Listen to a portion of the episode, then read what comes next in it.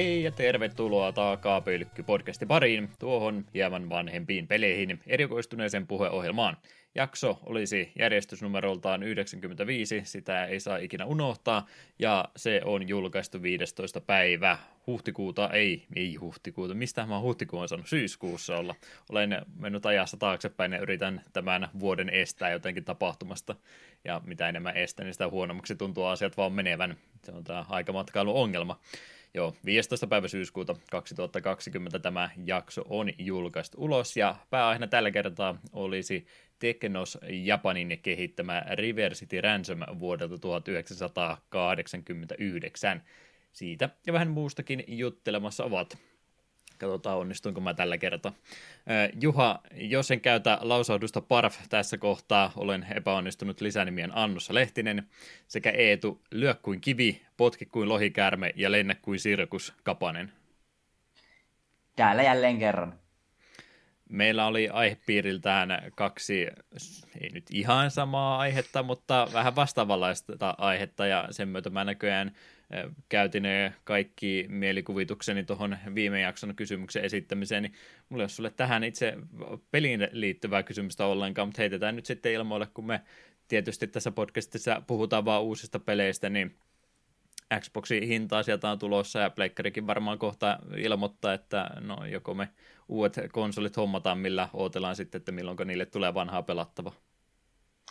Ei kyllä hirveä kiirettä ja olla. Kyllä se todennäköisimmin se Pleikkari Vitoinen on se, kumpi noista uusista menee hankintaan, ihan vain koska ei, en ole koskaan Xboxille lämmennyt ja niin poispäin, mutta vähän veikkaa, että ei kiire ole.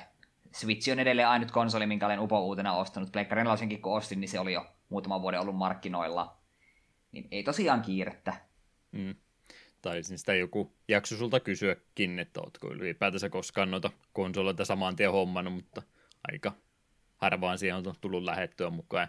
Eipä sitä ikinä palkita, että sä sitä aikaisin hommat. Ainut mikä on varmaan ollut tuommoista konsoleista ja koneista, niin mistä on jotain hyötynyt tai aikaisin ostanut sen, niin eikö toi 3DS, että kun tuli, niin niillähän tuli se joku Ambassador-ohjelma, että sai niitä latauskuponkeja sitten. Sekin oli vähän Joo. enemmänkin semmoista pahoittelua jälkeenpäin, että sori kun ei tullut tälle pelejä kunnolla, niin tuossa on vähän vanhempi. Niin. Nimenomaan niin päin just, että se ei ollut palkinto, vaan se oli vähän hyvitys. Mm itse eipä sitä yleensä kannattanut ensimmäisenä vuotena hommaavan noita tuommoisia konsoleita, mitä siellä nyt sitten edellinenkin konsolisukupolvi, niin muistaaksä yhtään mitä julkaisuvuodelta, että mitä silloin edes julkaisti. Xboxille jotain tota, Rise Son of Romea ja tämmöistä. Onko Xboxille muista. vieläkään tullut pelejä? Niin, eikö se ollut se PS3-vitsi, että sille ei tullut ikinä pelejä? Niin. En ole sentään jossain kohtaa sai pelejä. Me en ole vieläkään vakuuttunut siitä, että Xbox on pelikonsoli. Hmm. Tai jotain Sillä sen tapasta kumminkin. Et ole Game Passinkään lähtenyt vielä ma- kovasta ei. mainostuksesta huolimatta. Ei, ei, ei, ei. Kyllä mä olisin joskus miettinyt, että jos jostain syystä Xboxi hankkisi, niin ostaa sille tyyliin vaan just Game Passia ja ikinä osas mitään peliä sille muuten. Mm. Paitsi niin, no riippuu, että onko tuo, tuo Rare Replay siinä, koska sehän on ainoa peli, mikä sillä konsolilla on merkityksellinen, tai kokoelma ostaa sen pelkän digiversion nyt 299, kun se oli se uusi Xbox ja siihen Game Passin päälle, niin sehän on siinä sitten kaikki mitä tarvitsee. Ei se, ei se oikeasti välttämättä olisi huono idea, mutta ei ole minun juttu. Semmoinen tilannepäivitys Game Passista ja tämmöistä tota, voisi tähän kohtaan heittää. Puhuin silloin vuodenvaihteen kohdalla, että no voisi kokeilla tuota Humplen sitä Choice-juttua, että maksat sen 10 vai mitä 12 se on kuukaudessa ja saat näistä peleistä valita sitten sen verran, mitä se nyt on 90 peliä aina siitä paketista, että pidät nämä itselläsi, niin ajattelin antaa päivitystä, että miten on nyt tämmöinen vajaa vuosi sen kanssa mennyt, niin kaksi ekaa kuukautta mä merkkasi ostetuksia, selkeästi merkannutkaan mitään niistä, että no, on ne maksettu ainakin, että voi sieltä sitten joskus valkata, kun huvittaa pelata. Ah. Hyviä palveluita. Sama se on Pleikkari Plussen kanssa, mä en tiedä, No muistin mä Fall Guysin toki merkata, mutta voi olla, että sieltä aika monta kuukautta jäänyt jo välistä kokoon, että ei pysty. Kyllä me on yrittänyt aina ne käydä merkkaamassa, mutta milloinkohan mä olisin viimeksi pelannut. No okei, okay, kiva, mihan oli plussapeli, mutta se oli mulla aika pitkään merkattu ennen kuin me sitä pelaa. Ne Last of Usihan kanssa oli plussapeli ollut joskus, mutta emme mitään silleen ole, että oi jes, nyt tuli uudet plussapelit äkkiä niitä pelaamaan. Niin sellaista ei kyllä käynyt pitkiin pitkiin aikoihin. Hmm. Odotatko jo innolla, että historia toistaa itteensä tuon plussan kanssa, kun Pleikkari Vitoinen tulee, että se ensimmäistä kolme vuotta valitusta, kun siinä on vaan Pleikkari Vitoisella indie-pelejä ja sitten tulee niitä PS4-pelejä, joita kukaan enää ei tarvitse. Siis nimenomaan mitenkään blogikirjoituksen kerrotaan, että näitä ei kukaan enää tarvitse. Niin, näin se aika pitkälti varmaan tulee menemään. PS Vita-pelit takaisin plussaan, kiitos. Mm. Joo, se liittyy todella hyvin tähän meidän pääaiheeseen. Yritys oli hyvä, mutta ei ollut mulla parempaakaan tähän hätään. Niin piti nyt jotain, että saa tämän jäänrikkomisen hoidettua alta pois. No se, mikä kiinnostaa huomattavasti enemmän, on se, että mitä tuo Eetu onko ehtinyt pelaamaan jotakin. Joo, samoja vanhoja. Xenoblade on kesken, mutta kyllä sitä etenee. Persona 4 on kesken. Last of Usia vähän huono, huonosti on kerännyt pelailla, kun se on tosiaan, kuten viime jaksossa mainitsin, niin se on tällaisessa, kun elää, elää uusholissa, missä silloin tällöin on lapsia paikalla, niin ei ihan viiti olohuoneen isolla telkkarilla pistellä ihmisiä palasiksi. Niin vähän rajoittunut tuo aika, mutta nyt on tässä muutamana päivänä kerennyt vähän hakkailla ja minä olettaisin, että pelailla aika loppupuolella kaikki aseet on ja mitenköhän minä sanoisin spoilaa, mutta no vahvasti vaikuttaa siltä, että seuraavat ihmiset, ketä pitää leipoa turpaa, niin vaikuttaa olevan kannibaaleja. Siitä varmaan suuri osa peliä pelaaneista tietää, että missä päin peliä olen menossa. Villiksi on, on mennyt. Kyllä. On, Mutta mut joo, on se oikeasti tosi hyvä peli. Se, mikä on vähän luonut kyllä kyllästyttämään, ja se on ihan tässä peli heikoon puolella. Silloin just kun vastassa on ihan vaan tavallisia ihmisiä, oli ne sitten just vaikka kannibaaleja tai sitten ihan vaan luuttereita, niin niiden kanssa räiskyttely on se pelin oikeasti tyylisin puoli. Se on vaan sellaista, joo, mennään suojaa, nyt sieltä tulee, ammutaan riflellä päähän. Nyt se tuli lähelle, työnnetään vähän kirvestä kaulaa. Se on sille aika perus kolmannen persoonan toimintaa, niin se ei oikein sille sykähdytä. Mutta sitten just kun tulee tarinakohtauksia tällaisia, niin ne on oikeasti mielenkiintoisia ja hyvin kirjoitettuja. Hahmot on varsin pidettäviä ja aina kaikilla on ikävää, joka minun mieltä aina lämmittää. Ja sitten aina kun on näitä tartunnon saaneita vastassa, niin sitten kierrokset vähän nousee, kun niitä vastaan oikeasti vähän kuumottelee, kun etenkin nämä ikävät ikävät klikkerit, semmoinen kun tulee vierelle, niin rupeaa aina ahistamaan. Niin mieluummin kamppailisin enemmän niiden kanssa kuin näiden muiden selviytyjien. Mutta hyvä peli kuitenkin, pää, päällisin puolin. Mutta sitten minä hankin videopelin, mitä olen jo muutaman kuukauden katsellut. Jotkut teistä ehkä tietää, että tällaiset Rogue-like deckbuilderit on minun mieltäni lämmittänyt, josta Slate Spiresta saatoin kerran tai kaksi mainita, että se on ihan hyvä peli. Ja sitten ei ole kauhean pitkä aika, just se muutamia kuukausia, niin tämmöinen peli kuin Monster Train rupesi yhtäkkiä trendaamaan. Sitä näkyi YouTubesta tuli koko ajan vasta ja kaikkialla kaikki MTG ja muut pelaajat, että ai, nyt, nyt on taas uusi tämmöinen deckbuilding game, ja tämä on tosi hyvä. Ja vähän sivusta seurasi, että joo, siis näyttää ihan kivalta, mutta en vielä oikein tiedä. Sitten lopulta päätin sen Steamista hankkia, kun se oli tuossa toissa viikonloppuna kanssa oli alennuksessa, miinus 20 prosenttia, että ei isossa alennuksessa, että no kokeillaan, ja ensimmäisen illan aikana minä rakastuin. Tuo on aivan uskomaton peli. Siis, ah! En, en se suoraan sanoa, minkä takia kaikki muut on kesken. No aika pitkälti joo. Vähän veikkaa, että alkuperäinen suunnitelma oli tänään, kunhan jakson nauteltu, niin sitten loppuillan pelailisi Last of Usia, mutta se voi olla, että me pelaan Last of Usia tunnin eteenpäin ja sitten loppuiltava Monster Trainia. Kaikki vaan junan kyytiin. Mutta joo, kyseessähän on, kuten sanoin, Rogue-like deckbuilderi. Pelissä on jopa ihan tarinaakin alussa. Helvetti on jäätynyt. Sehän on varsin ikävää demoneita ja muiden kannalta. Mutta vielä on viimeinen kipinä helvetin liekkejä junan kyydissä. Ja se pitäisi saada sinne helvetin keskukseen vietyä, että pääsee liekit taas valloilleen. Ja luonnollisesti enkelit ja muut, niin ihan kauheasti suunnitelmassa tykkää.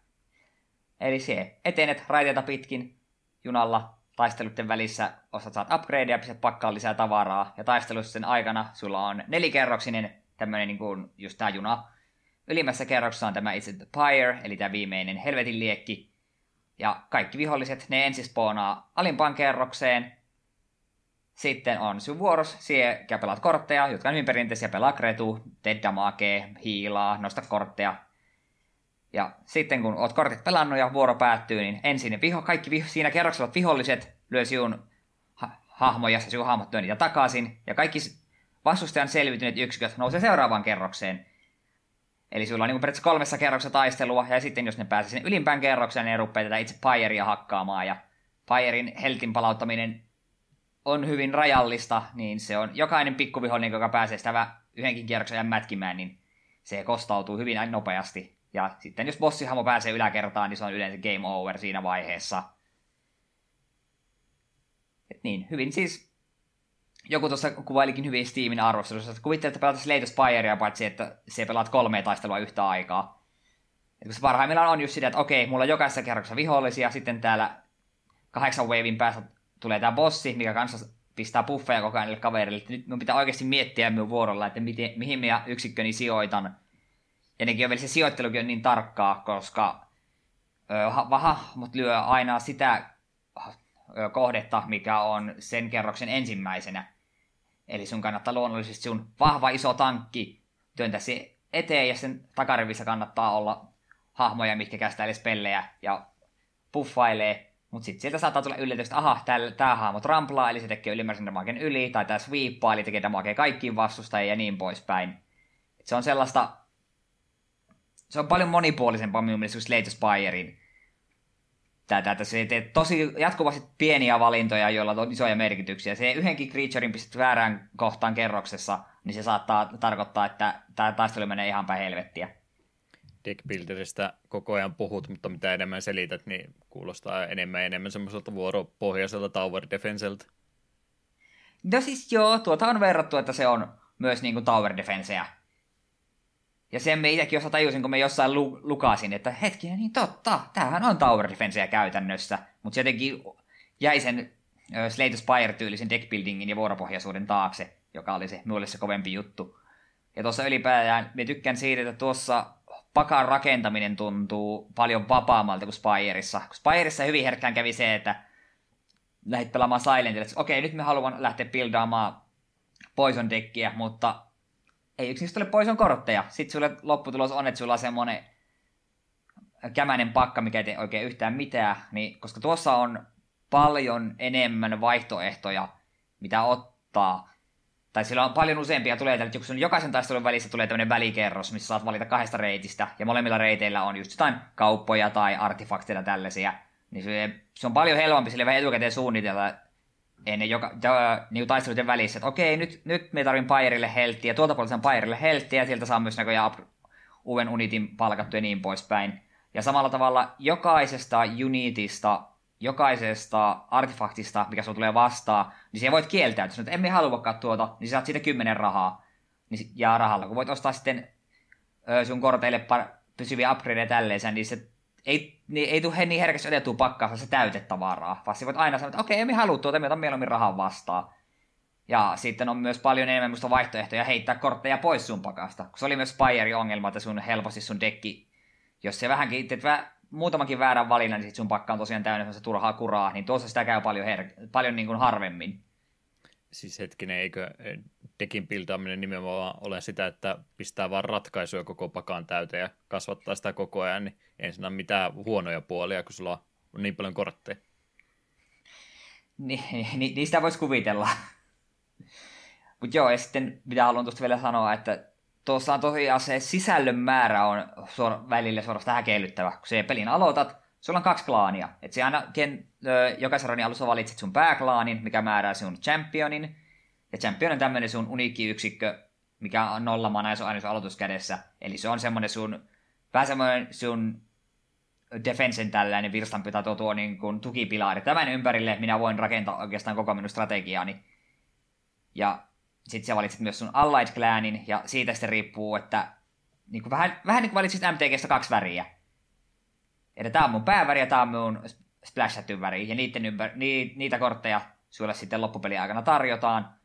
Siinä on viisi eri klaania, ja jokaisella klaanilla on kaksi vielä niitä championeita, ja jokainen champion käyttäytyy niin eri tavalla, että sulla on ihan sairas määrä niin kuin erinäisiä kombinaatioita. Ja koska sekin, että just esimerkiksi sulla alussa on punainen ja vihreä, eli Hellhorn ja Awaken, niin on aivan eri asia, että otat se Hellhornidin sun tuoksi pääklaaniksi vai sekundariksi, koska sitten sulla vaihtuu totta kai se championi. Ja sitten kun sulla on kaksi championia vielä per tuo klaani, niin se yksi variaatio on aivan hirvittävän määrä. Et siinä on periaatteessa niin 20 eri niin kuin kombinaatioa, millä siihen voit mennä läpi pelkästään klaanien kohdalla, mutta sitten sulla vielä tosiaan tulee nämä championit, jotka sitten sekoittaa pakkaa vielä lisää, niin ah, sillä on, se on jotenkin musta vaan niin tyydyttävää, että se jokainen pelikerta tähän mennessä on tuntunut niin erilaiselta. Saattaa niin kuin, että äh, tämä kortti ei tällä klaanilla tee oikein mitään, mutta sitten se pelaatkin sitä niin kuin support-klaanina, ja sitten että hei, itse asiassa tämän toisen klaanin kanssa, niin tämä spellihän onkin aika näppärä. Ja sitten sitä tulee sellaisia hassuja yhdistelmiä, mitä ikinä ajatelleeksi. Me itse nautin kovasti mun voitokkaasta yrityksessä. Minun pääklaanina oli Awoken, juuri tämä vihreä. Niillä on paljon käytännössä hiilauspellejä ja se hyvin defensiivisiä unitteja. Sitten me sain Championin eka, eka upgradeiksi otin sellaisen, että aina kun sitä parannetaan, myös silloin kun sillä on täydet heltit, sitä parannetaan, niin se tekee X määrä, tai tietyn määrän damagea viholliseen. Oli se, okei, okay, joo, me vaan työnnän kaikki mahdolliset hiili- ja regenerate-efektit tälleen, niin se vaan ampuu damagea ennen ta- jo ennen taistelun alkua. Ja sitten minulle tuli ta- mahdollisuus kopioida viidesti mikä tahansa spelli minun pakassa. Täällä on tämä yksi pelli, mikä sanoo, että hiilaa yhden, nosta yksi kortti ja saa yksi mana, tai tästä tapauksessa ember takaisin. Sitten me miettimään, että hetkinen, jos me käytän tämän aina mun championiin, se on käytännössä ilmanen tee damagea, ja se nostaa vielä kortin siihen kaupan päälle. Sitten me ollaan pakassa niitä viisi, niin se parhaimmillaan meni siihen, että me ammuin lähes yli sata damagea joka vuoro ilman, että me niin kuin edes pisti vuoroa vielä eteenpäin. Ja se oli niin äärimmäisen tyydyttävää, kun niin tehdä, tehdä, keksiä jotain tuollasta. Ja sitten me vaan oikeastaan, emme laittanut mun pakka juuri mitään niin kuin muuta niin kuin spelliä, paitsi sellaisia, mitkä antaa hiiliä tai regenereittiä. Sitten mä vasta pämmäsin kaikessa mun championin, mikä vaan pingaili kaikki, kaiken kuolleksi ja vaan sille, että se hiilasi itteensä. Se oli todella tyydyttävää. Nautin siitä suuresti jos taas joku monipeli tai tämmöinen, niin tähän pilaisi kaiken, kun on tuolla tavalla vähän rikki, mutta mun mielestä tuommoisessa yksin pelissä saakin olla vähän tämmöisiä asioita, mitkä on pikkasen turhankin vahvoja, niin niistä tulee hyvä mieli, varsinkin jos niitä nyt ihan joka kerta ei tule vastaan, että tulee yksi runin sadasta tämmöistä hauskaa, niin siitä ja aina semmoinen hyvä fiilis jälkeenpäin sitten. Joo, ja tuo on aina kun löytää jonkun tuollaisen kombon, mikä tuntuu osittain rikkinäiseltä, sitten kun tulee näitä, kun siinä on yhdeksän taistelua, ja joka kolmas on tämmöinen niin kuin isompi bossitaistelu, niin ne bossitaistelut on kyllä just semmosia, että, se eri, että niissä herkästi, jos sun pakka ei ole ihan optimoitu tai vähän hölmöille, niin ne yhtäkkiä onkin, oho, enpäs mä muuten voitakaan tätä, että me luulin, että mun pakka on hyvä, mutta me pelasin muutaman vuoron vähän hölmösti, nyt tää vähän kostautui. Ja ylipäätänsä vielä kanssa piti sanoa verrattuna Spyriin, kun Spyreissa tosi herkkään kävi sitä, että okei, nyt vihollinen charge jotain isoa hyökkäystä, nyt mulla on tilaisuus sitä damagea, no minä nostin käden täydellä pelkkää blokkia. No oikun kiva. Sitten se vihollinen seuraava vuoro aikoo ampua sen supermega hyökkäyksen, me tarvitsen kaiken mun blokin, no minä en nostanut yhtään mun blokkia. Sitten se, no, no se on, se on RNG, se kuuluu korttipeleihin, niin tässä se tuntuu paljon vähäisemmältä, että se RNG ratkaisee. Se on enemmän just vaan sitä, että pelaat vaan fiksusti. Se on siitä, ja just hahmojen, tai creatureiden sijoittelu on paljon tarkempaa. Että tässä ylipäätään tämä tuntuu helpommalta kuin Spire, ainakin minun mielestä. Että useamman runin on saanut voitokkaaksi heti kun me rupesin keskittymään. Me ekaan voiton sain tokalla runilla ja sen jälkeen me vähän, öö, vähän liian herkkää meni siitä, no niin, ihan tähän ihan selvää kauraa tästä. Ja vähän liian innokkaasti iskelin vaspelleja ja kretuja minne sattuu. Ja tuli useampi tappio putkeen. Sitten otin vähän takapakkia ja rupesin jokaisella vuoroa vähän enemmän miettimään, niin huomattavasti useampi runi on nyt sitten päättynytkin jo voitto, voitokkaasti. Ja sitten vaikka se on tavallaan hyvä, että se on helpompi, niin sitten se kuitenkin osaa myös potkia perseelle, kun tuossa on tuo Covenant-systeemi, joka on käytännössä Spirein askensio. Pelaat ekan kerran läpi, no aukee aske, äh, tai tämä Covenant 1, joka on sanoo että viholliset on va- vahvempia, laitat sen päälle, pääset sen läpi, niin aukeaa Covenant 2, mikä sanoo, että viholliset on vahvempia ja sulla on pakassa yksi kuollut kortti lisää.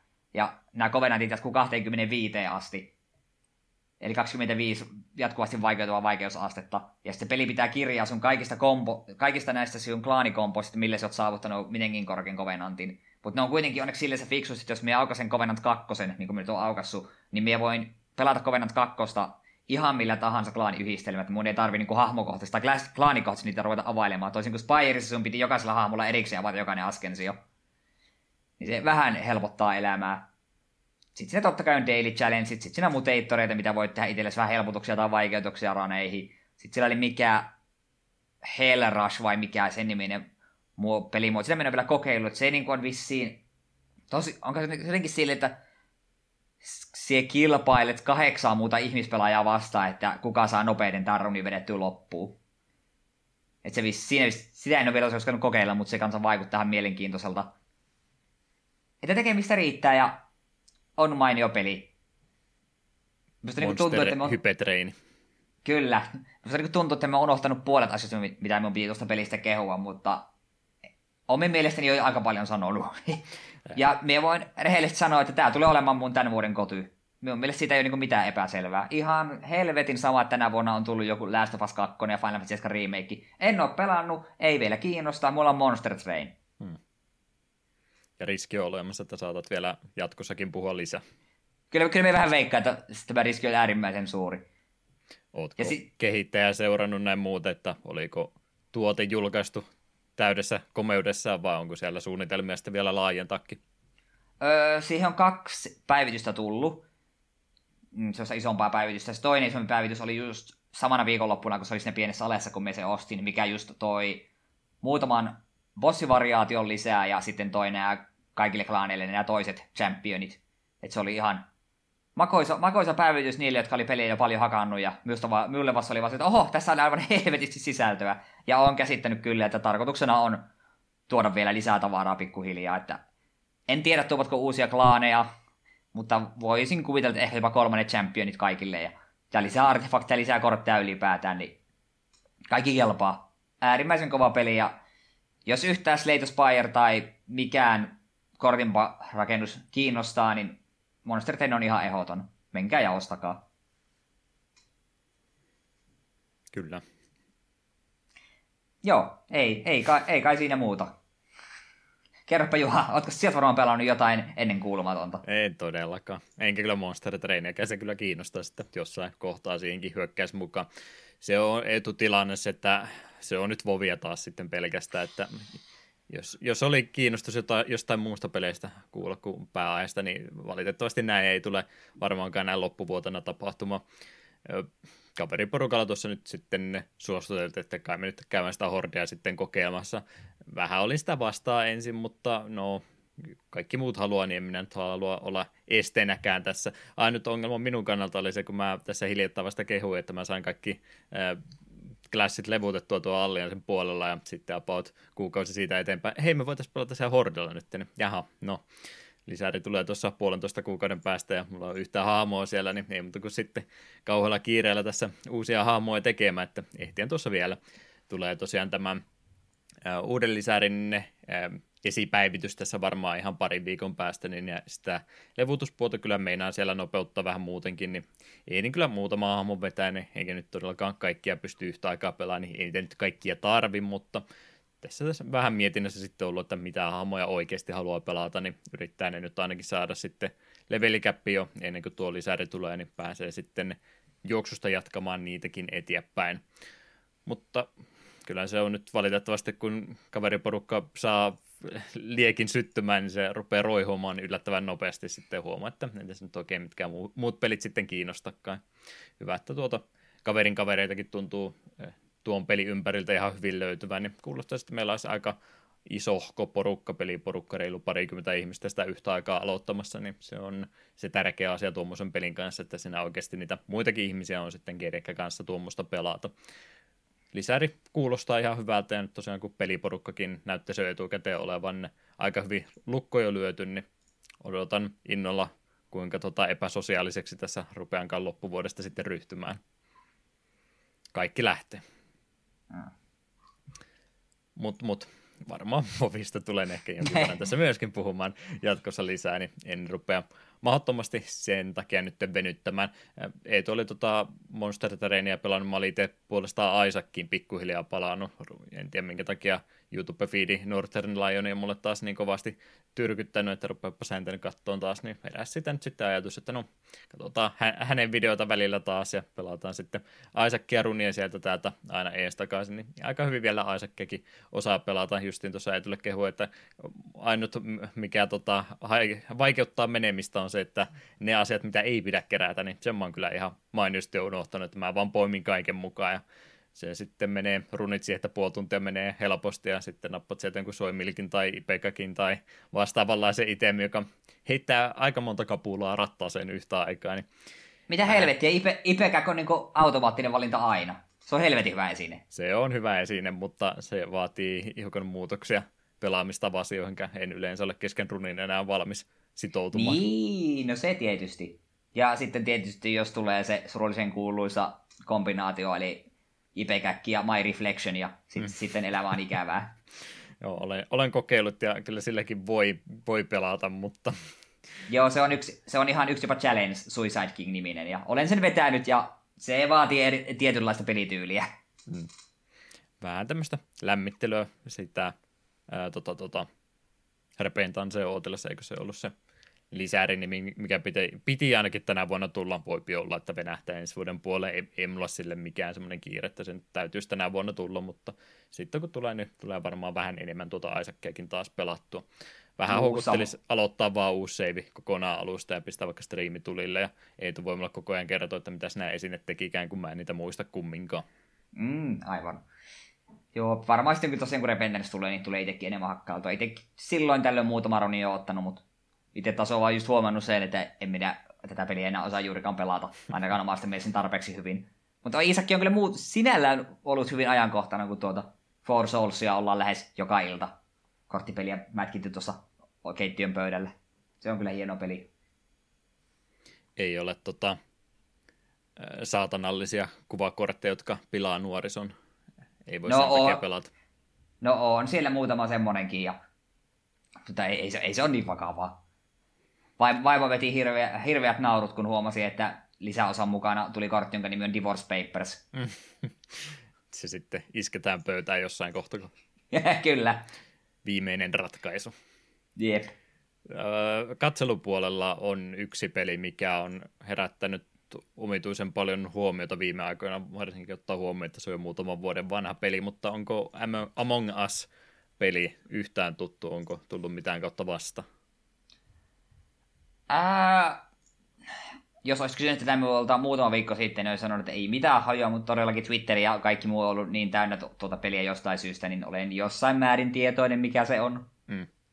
Nämä on oikeastaan peruspeli-idealta hyvin pitkälti samoja pelejä, mitä sitten ihan mökkimiitellä ja tämmöisellä porukalla pelataan, eli onko näillä jotain, no on varmasti joku oma termi, Secret Hitlerit ja tämmöiset pelit, missä on tarkoitus valehdella toisille, että siellä on ne muutamat ihmiset e, syyllisiä johonkin asioihin ja muiden pitäisi selvittää, tai koko porukan pitäisi sitten selvittää, että ketkä tässä nyt sitten onkaan niitä pahiksia tässä pelissä, niin tällä idealla on oikeastaan tämä Among Uskin siis tehty avaruustukikohdassa mennään, ja siellä sitten on muutama murhamies siinä poppossa liikenteessä, eli siinä pitäisi sitten niiden, jos onko se kymmenen pelaajaa aina kerrallaan pelaaja, kaksi niistä sitten on näitä impostoreita, jotka siellä päitä pistää sitten poikki, kun vaan suinkin siihen pystyy tekemään. Eli muiden, tai oikeastaan kaikki alusten jäsenien pitää siellä jotain operaatiota tehdä, että saadaan pidettyä kone ilmassa, mutta sitten ne kaksi huijaria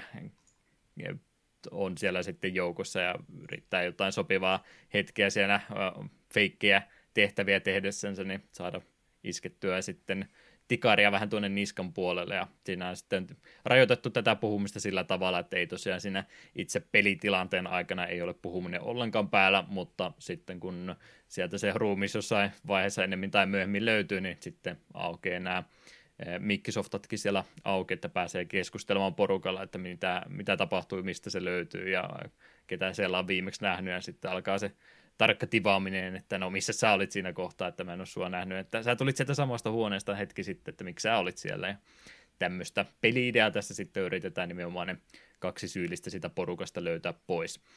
Niin, niin tämmöisellä idealla tuo peli äh, käytännössä toimii. En ole itse pelannut, en usko, että tulen itse sitä koskaan pelaamaan, ellei on nyt sitten jotain porukkaa, missä pääsisi tuttujen kanssa pelaamaan, että tämä ei oikein semmoinen peli, tai onko minussa sitten vaan luonteessa vika, että mä nyt en viittisi varsinkaan englanniksi ruveta randomeiden kanssa tämmöistä peliä pelaa, mutta kavereiden kanssa tämä olisi varmasti ihan mainiota ajanvietettä, mutta se on aika paljon pyydetty, että saisi kymmenen ihmistä yhtä aikaa tuommoista peliä pelaamaan. Huomaan kyllä, että nyt kun koronavuosi on ollut menossa, niin tämmöinenkin peli, mikä oli jo tullut siis pari vuotta sitten ulos, niin siinä vaiheessa ei vielä hirveästi huomiota herättänyt, mutta nyt nimenomaan tässä kesällä niin rupesi pikkuhiljaa huomiota kerää, ja nythän se on ollut monena päivänä niin suosituin striimipeli, mitä tuolla Twitchin puolella löytyykin, että on semmoinen peli, että mua ei välttämättä kiinnosta kyseinen henkilö, joka sitä striimaa, mutta ihan hauska nähdä eri, eri peliporukoita sitä pelaamassa eri näkövinkkeleistä, ja siellä sitten huomaa todellakin, että ketkä sen kaveriporukan todelliset psykopaatit on, että keneltä se valehtelu onnistuu ihan huomaamatta. Mm. Tuo on kyllä just semmoinen peli, että tuo just, just kaveriporukalla hauska pelata, mutta minulle pääsääntöisesti riittää se, että kun kaveritten kanssa mökille, mökille kokoonnutaan pari kertaa vuodessa, niin pelataan ihan perinteisillä korteilla vaan tuo, tuo, tuota Ultimate Werewolfia. Hmm. Se on käytännössä sama, sama peli, mutta ihan liveenä ja se on kyllä mainio. Seuraava mökkiä odotellessa pääsee taas silmät kiinni taputtelemaan polvea ja sitten pohti käymään pitkiä neuvotteluita siitä, kuka täällä nyt on ihmisos ja kuka ei. Niin. Sehän siitä puuttuu se katsekontakti kokonaan, niin ne nyt ei pääse sitten pokerinaamaansa hyödyntämään kunnon valehtelet. Toki se on siinä mielessä myös pelissä helpompaa sitten päästä siihen pelin mukaan, että siinä voi pikkusen tota viiksensä pyör- pyöritellä samalla, kun niitä suunnitelmia se tekee, ei pelkästään niillä tota, virheillä niin jää kiinni sitten paljasto, että mitä sä siellä nyt oikein virnuiletkään, naureskelet. Voi sen itsensä no, mutettaa vähäksi aikaa. Joo, toki, mutta sitten sitä kun pelaa just tolleen livenä mök- mökillä alkoholina vaikutuksen alaisena, niin sitten sitä välillä päätyy siihen vaan, että onko tämä jätkä tosi huono valehteli, onko se vaan niin helvetin kännissä itsekään tiedä, kuka hän on. Näitä tilanteita on tapahtunut, se, on, se lisää vähän kierroksia pelille. Niin. Hyvä kumminkin nähdä, että se videopelin muodossaankin toimii sama konsepti. Mm. Jep. Joo, muuta tarinoitavaa tässä, jos meidän pitää venyttää alkuhyppinöitä jostain kumman syystä, en tiedä miksi.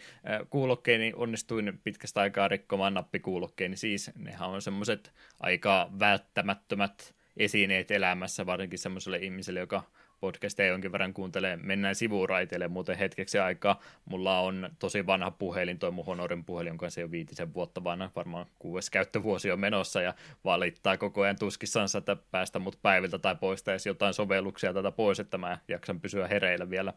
Niin, niin mä menin sen virheen tekemään, että siellä joku tai toi podcastisofta, mitä mä käytän, se pyysi, että voisiko täältä käydä pyyhkimässä tarpeettomia jaksoja ja muuta pois, että saataisiin edes pikkasen vapaata tilaa puhelimelle. Mä annan, että no, no poista nyt sitten, että en mä niitä välttämättä tarvi, niin se sitten tarkoittakin sitä, että no minä poistan kaikki sun podcastit sun listalta, mitä sä oot ikinä lisännytkään, että tämä on nyt sitten ihan tehasasetukselle takaisin ja sä et ole ikinä mitään kuunnellutkaan, niin tuli sillä, että no, no kamalaahan tämä on, mutta yritetään nyt sitten lisäillä näitä podcasteja sitä mukaan, kun muistaa vielä, mitä on, ja ahistus, että eihän mä edes muistakaan, mitä kaikkea mä oon kuunnellut, niin valitettavasti vain 34 podcastia mulla enää tuolla listalla, mitä mä oon tässä viimeisen muutaman kuukauden aikana kuunnellut, että onhan se kamalaa, mutta jonkin verran karsintoja on elämässä tehtävä näkyjä. Hmm. Me ollaan vieläkin sovelluksia, jos se parisenkymmentä podcastia. Kaikkea pitäisi kuunnella, mutta sitten me kuuntelee vain BBC-jaksoja, koska niitä on vieläkin paristaa kuuntelematta.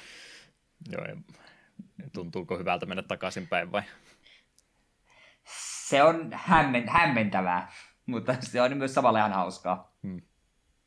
No, kumminkin podcastit tuli vaihdettua, nyt piti sitten kuulokkeetkin samalla vaihtaa, niin ajattelin, kun oli paikallisessa kone, kodin koneliikkeessä noin Bluetooth-nappikuulokkeet tarjoushintaan myynnissä. Ajattelin, että kokeillaan nyt kerrankin, että aina kun mulla menee kuulokkeet, nappikuulokkeet rikki, niin se on sen takia, että mä en niitä ole johonkin repun pohjalle tai taskun pohjalle runnannut vähän miten sattuu, tai sitten mä oon nukahtanut niiden päälle, kun mä oon jotain tota, tota, historiapodcastia kuunnellut nukkumaan mennessä, niin, niin, niin, niin.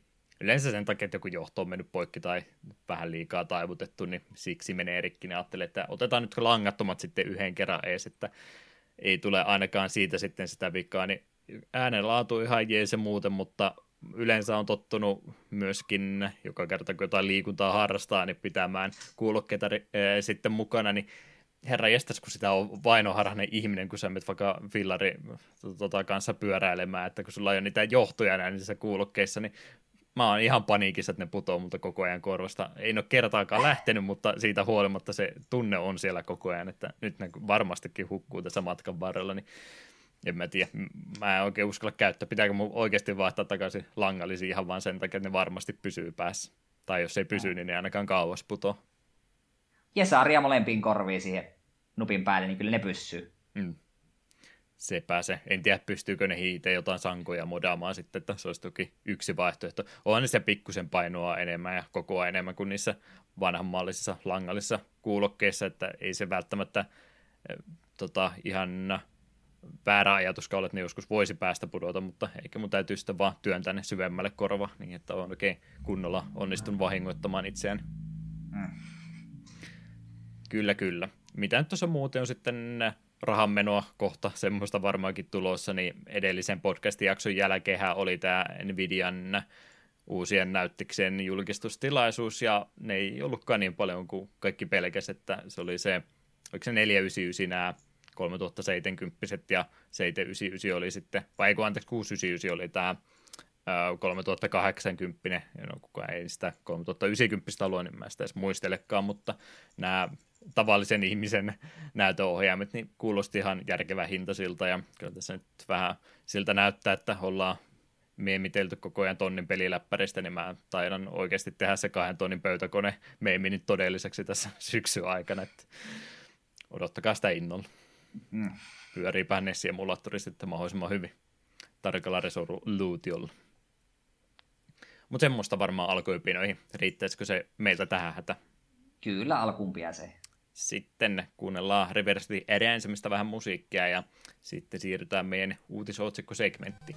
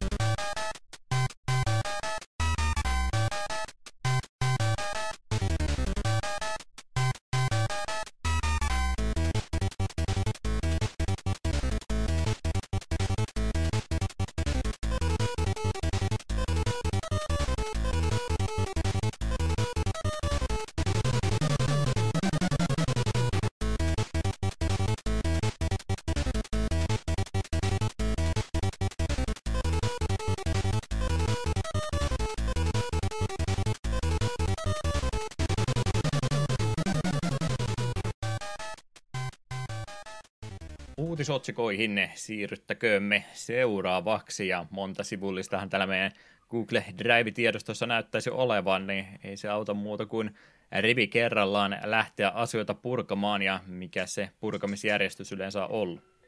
Ensimmäisenä tänä päivänä pelihistoriassa, eli mitä tapahtui 10, 20 ja 30 vuotta sitten.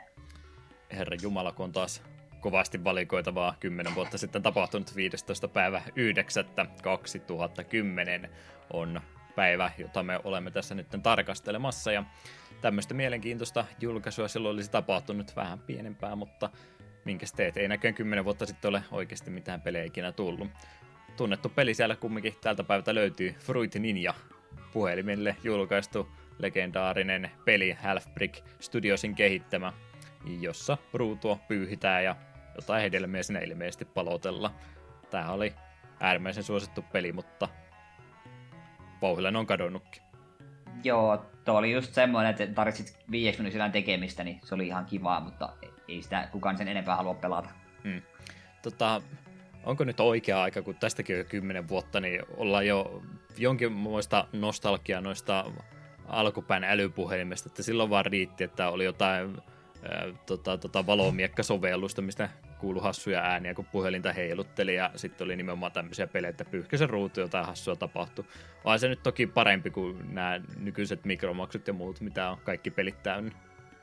Tuo aika oli niin paljon simppelimpää, emmekä osanneet arvostaa sitä silloin, kun se oli. Ja nyt se on kadonnut. Mm, se on totta. Ei ole pi- vähän liittyä, ei ole pitkä aika näin Twitterissä vai missä ihan hauskan meemin, että sille, että pelit 80-90-luvulla oli vaan että mene, hyppää, kerää kolikoita, jee, se nykyajan pelit sitä on sitä, että olet itse murhaa hautua mies ja aiot vielä vi- viimeisellä voimisella viedä kaikki mukana siihen helvettiin. Sille, mm. Tähän on tultu. Kumpi oli parempi? Se on tuo masennus vähän vaikeaa Jep. videopeleissäkin. Mitä muita pienempiä julkaisuja tänä päivänä oli tapahtunut, niin semmoista oli tullut muun muassa kuin King of Fighters Sky Stage. Ei ole edes tappelupeli, vaan äh, shoot em up-peli King of Fighters ja hahmoilla, ja Moss Company oli tässä tämän pelin tekijänä. Tämä oli alun perin julkaistu tuolla Japanissa arcade-halleissa, mutta sitten kotikonsoliversio oli tuolta Xbox 360 Live Arcadein kautta ainakin ensin tullut. Enpäs kattonut, tuliko PS Storeen sitten vastaavanlaista julkaisua. Ihan vieras tapausta tämmöistäkin on olemassa. Ei ole kovinkaan paljon siis huomiota varmaan herättänyt, jos minä en ole siitä kuullut. No, me on nimeä joskus törmännyt, mutta me en ole ikinä asiaa ajatellut sen enempää. En todellakaan tiennyt, että se on smuppi. Että se, va- että se on vain joku spin-offi, kuitenkin tappelupeli. Hmm. Muita, mitä tänä päivänä oli tullut, niin myöskin Live Arcadein kautta julkaistu Space Invaders Infinity Gene oli julkaistu tänä päivänä. Taiton kehittämä versio tuosta alkuperäisestä Space Invadersista oli siis kyseessä. Ja tässä pelissä sitä mukaan kun pistemäärää kertyy enemmän, niin tuo pelikin kehittyy uusiin suuntiin, eli päästään vaikkapa pystysuunnassakin liikkumaan ja jotain upgradeja ja kaikkea muutakin tämmöistä jännää. Siihen taitaisi siis sisältyä näitä tämmöisiä vastaavanlaisia arcade-pelien eh, mekaniikka spin on kyllä enemmänkin ollut, mutta ei ole niitä esimerkkejä nyt ainakaan itselle tuu hirveästi mieleen. Tiedän, että niitä kumminkin on. Tetristään tässä nyt viime aikoina esimerkiksi on aika moneen suuntaan jo viety. Jep. Se on se kestosuosikki, mutta on niitä muistakin peleistä aikaisemmin yritetty. E, tänä päivänä oli myöskin tuolla Japanin suunnassa Arcade-hallissa, niin Beatmania IIDXn 18 osa julkaistu Resort Anthem-peli. Arcade-hallissa siis, tämäkin tuo Japanissa. Enpä ole noita Beatmaniota hirveästi täällä Suomessa nähnyt. Välillä on elokuvateatterien auloissa niitä ollut, mutta aika harvassa varmastikin. Joku jakso mä taisin puhua, että semmonen tanssimatto voisi olla aika kova veto. Joku päivä harkita, että en ole sitä kyllä vielä toteuttanut. Se voi olla tässä iässä vähän jo turhan, turhan ikävä ostos, kun ei kunto enää kestä. Mm. Kaksi hyppyä ja sitten kaadut hikisinä maahan. Niin, varsinkin kun ei ole ringfittiä nyt kesällä oikein pelannut ollenkaan, niin voi olla, että ei pysty. Mm. Kyllä, kyllä. Oh, uusi ja uljas tota, vartalo ensi kesäksi Beatmanian avulla. Sillähän sitä pitäisi markkinoida. No, eipä ollut 10 vuotta sitten mitään se isompaa julkaisu, niin katsotaanpa sieltä 20 vuoden takaa, että mitä jännää sinä päivänä oli tullut.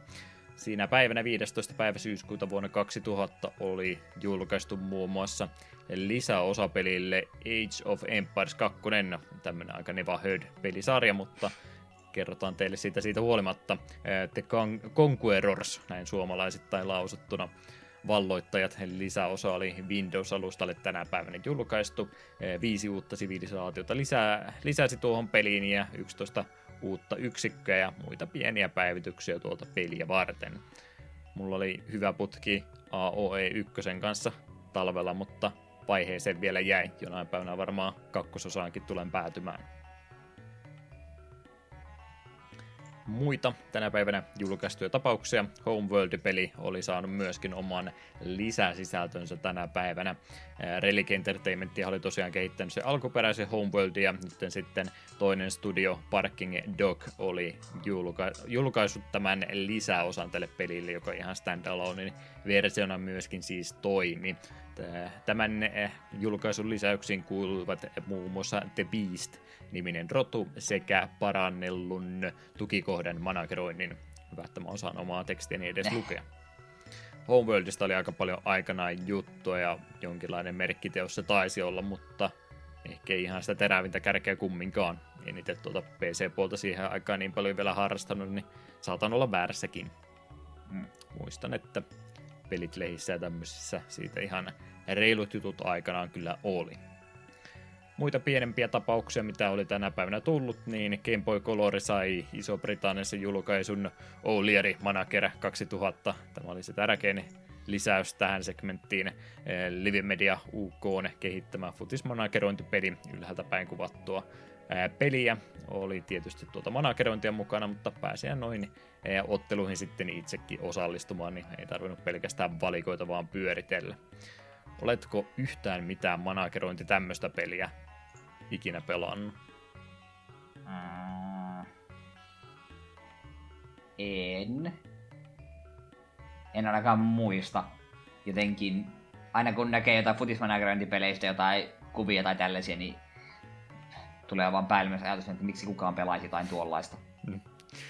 Varmaan jotain fantasia-tyyppistä managerointipeliä, mikä me nyt unohdetaan. Vaan Arena Vitoinen. Arena Vitoinen. No niin, siinä on ihan hyvä. Se tärkein. Mm. Mä ajattelin, että tässä kohtaa on mainio segmentti ruveta puhumaan Maso managereista, mutta mä en susta saada paljon irti, jos mä niitä hehkuta. Mm, joo, et. Tyhjän Ei. katseen.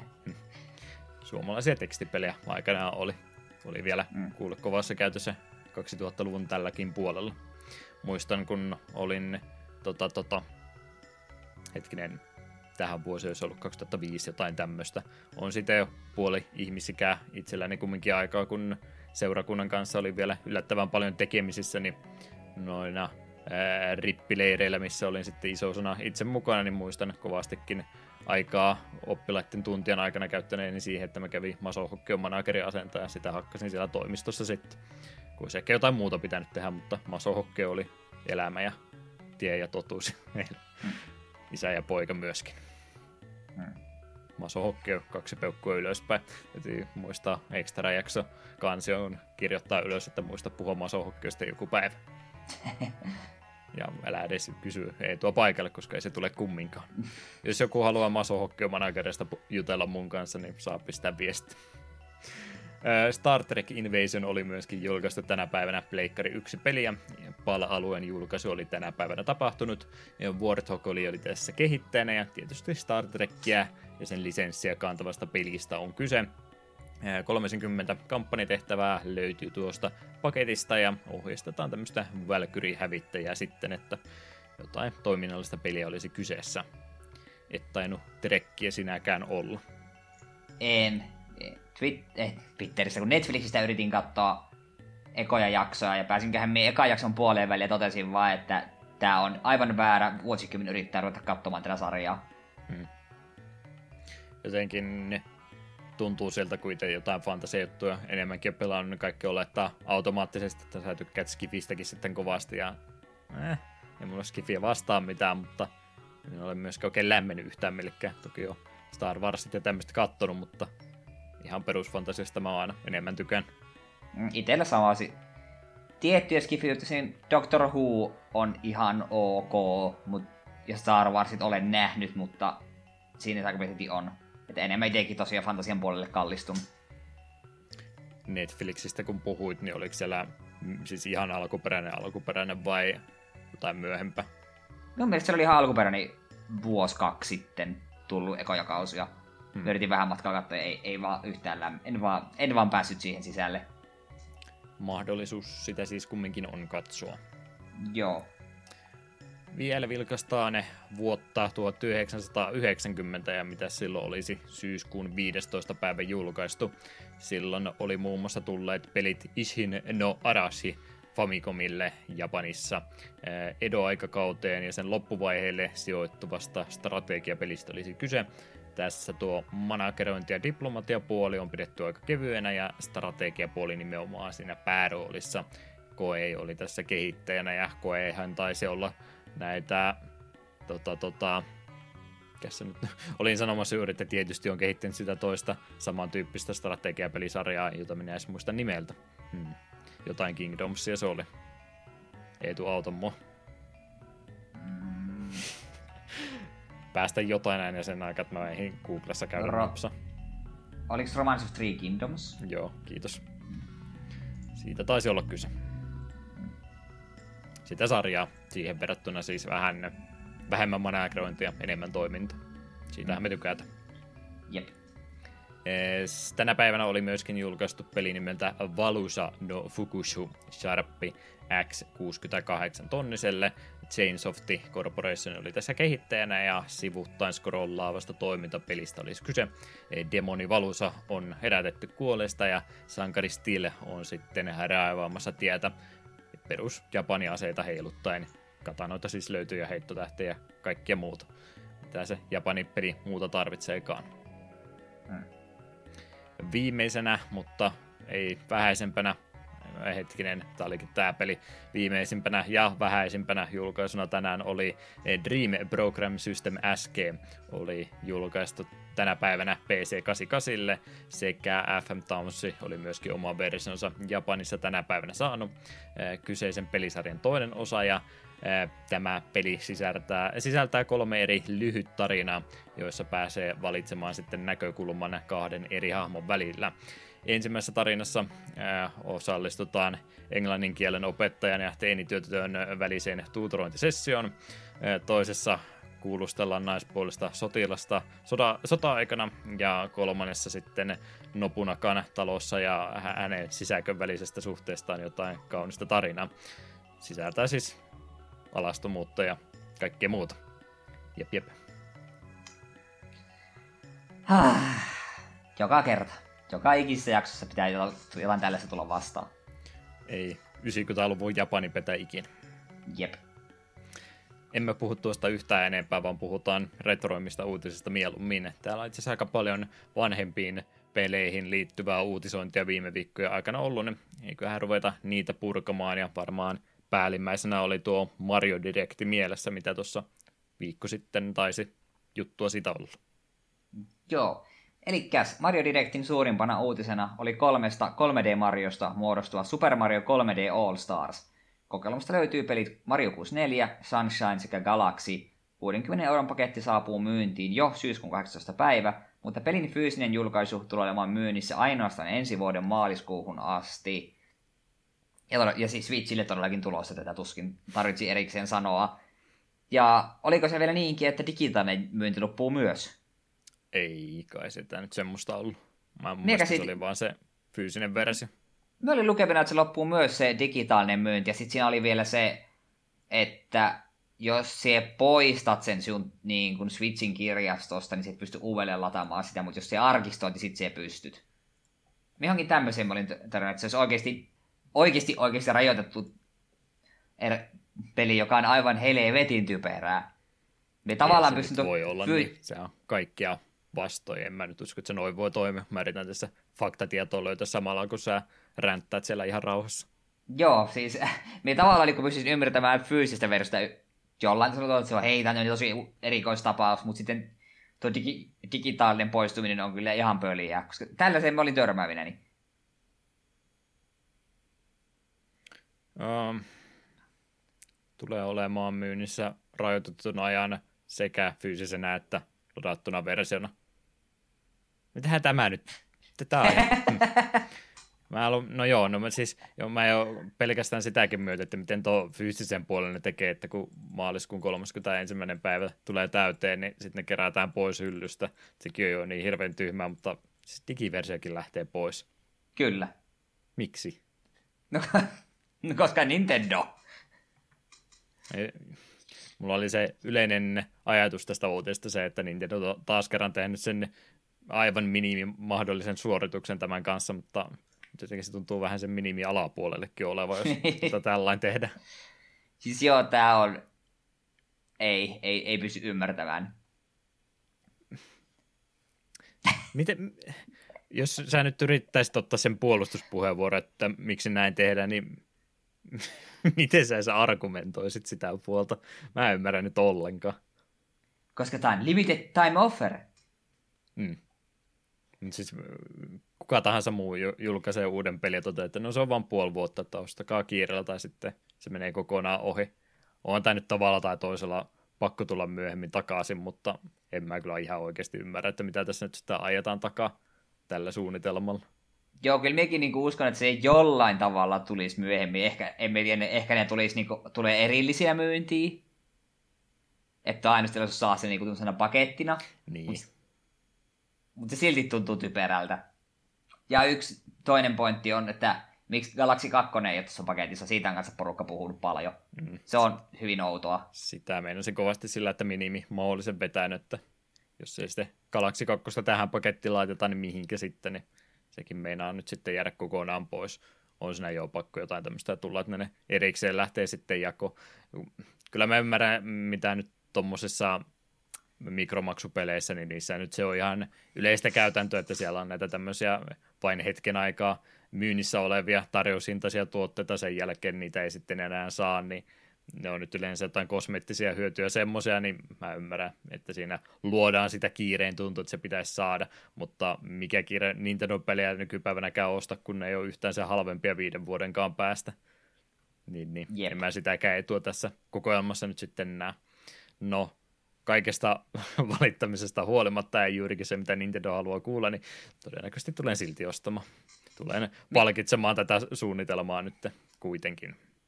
Minä en. Minulla on 64 3DS-versio, mulla on Sunshine Gamecubelle hyllyssä ja Galaxy 1 ja 2 hyllyssä.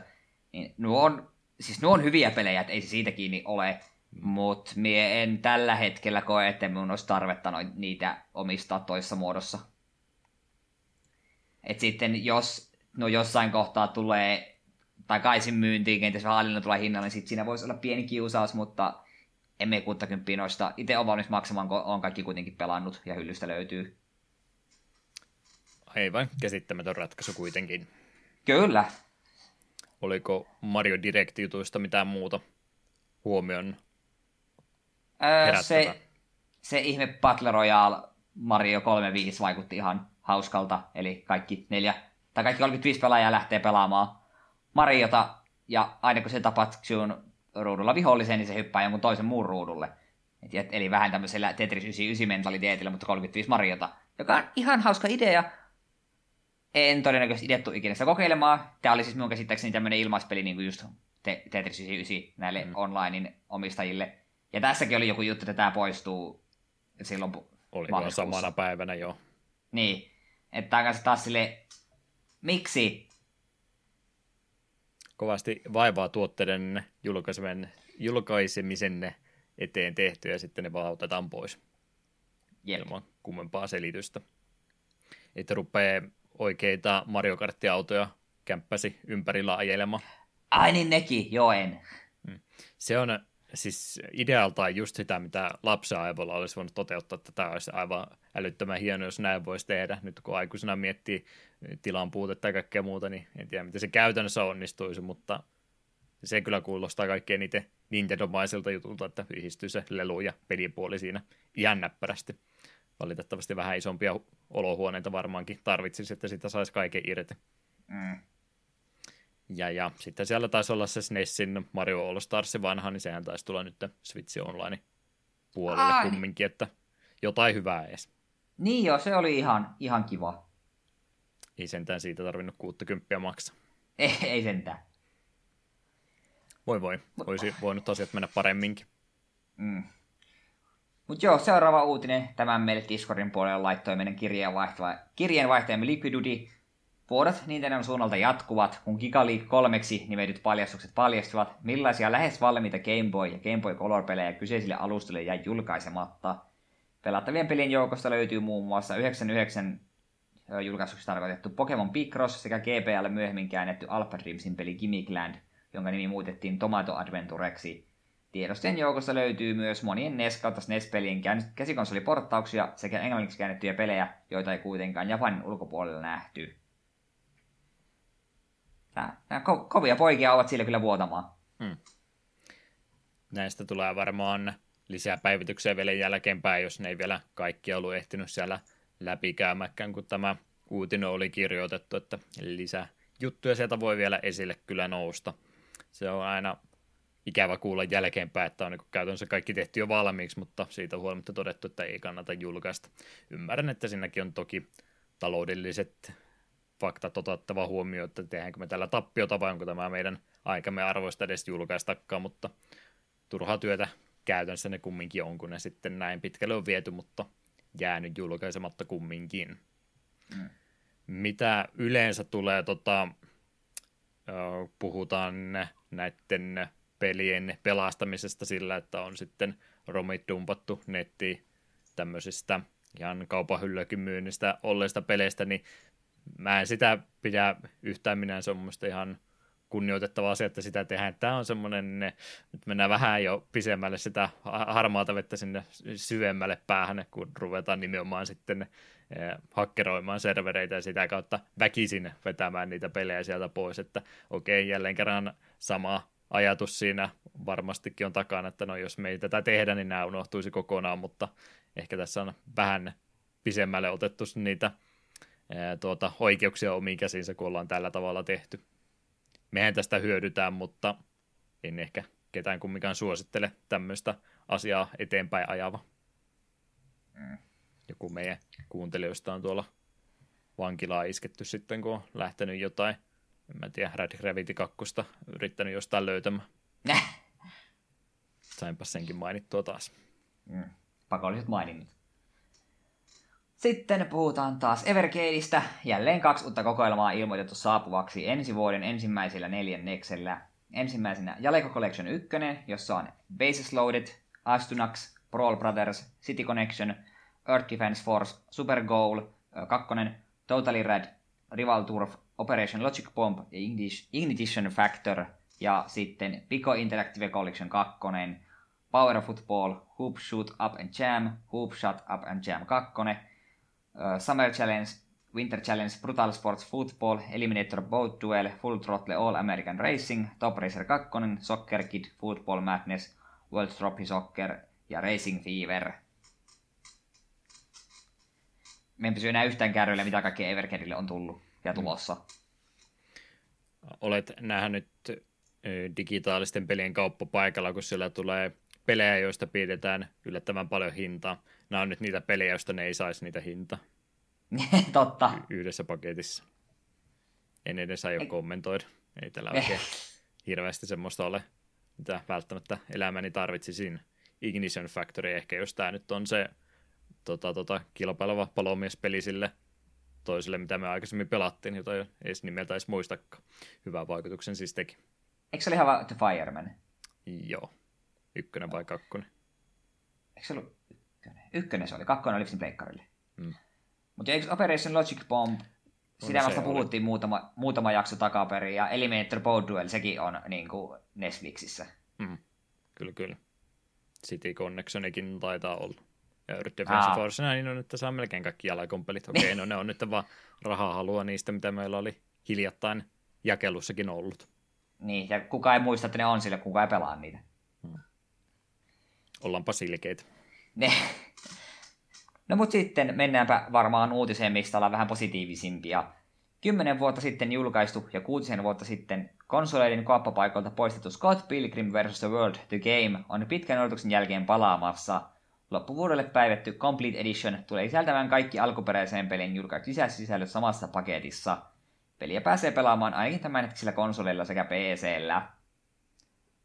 Tää oli tämmönen varsin mukava uutinen, koska kyllähän tuota on pitkään jo toivottu, että takaisin tulisi. Ja toisaalta siinä mielessä huono, että voisin mun Pleikkari kolmosen myyä hyvää hintaan, kun siellä on Scott Pilgrim asennettuna.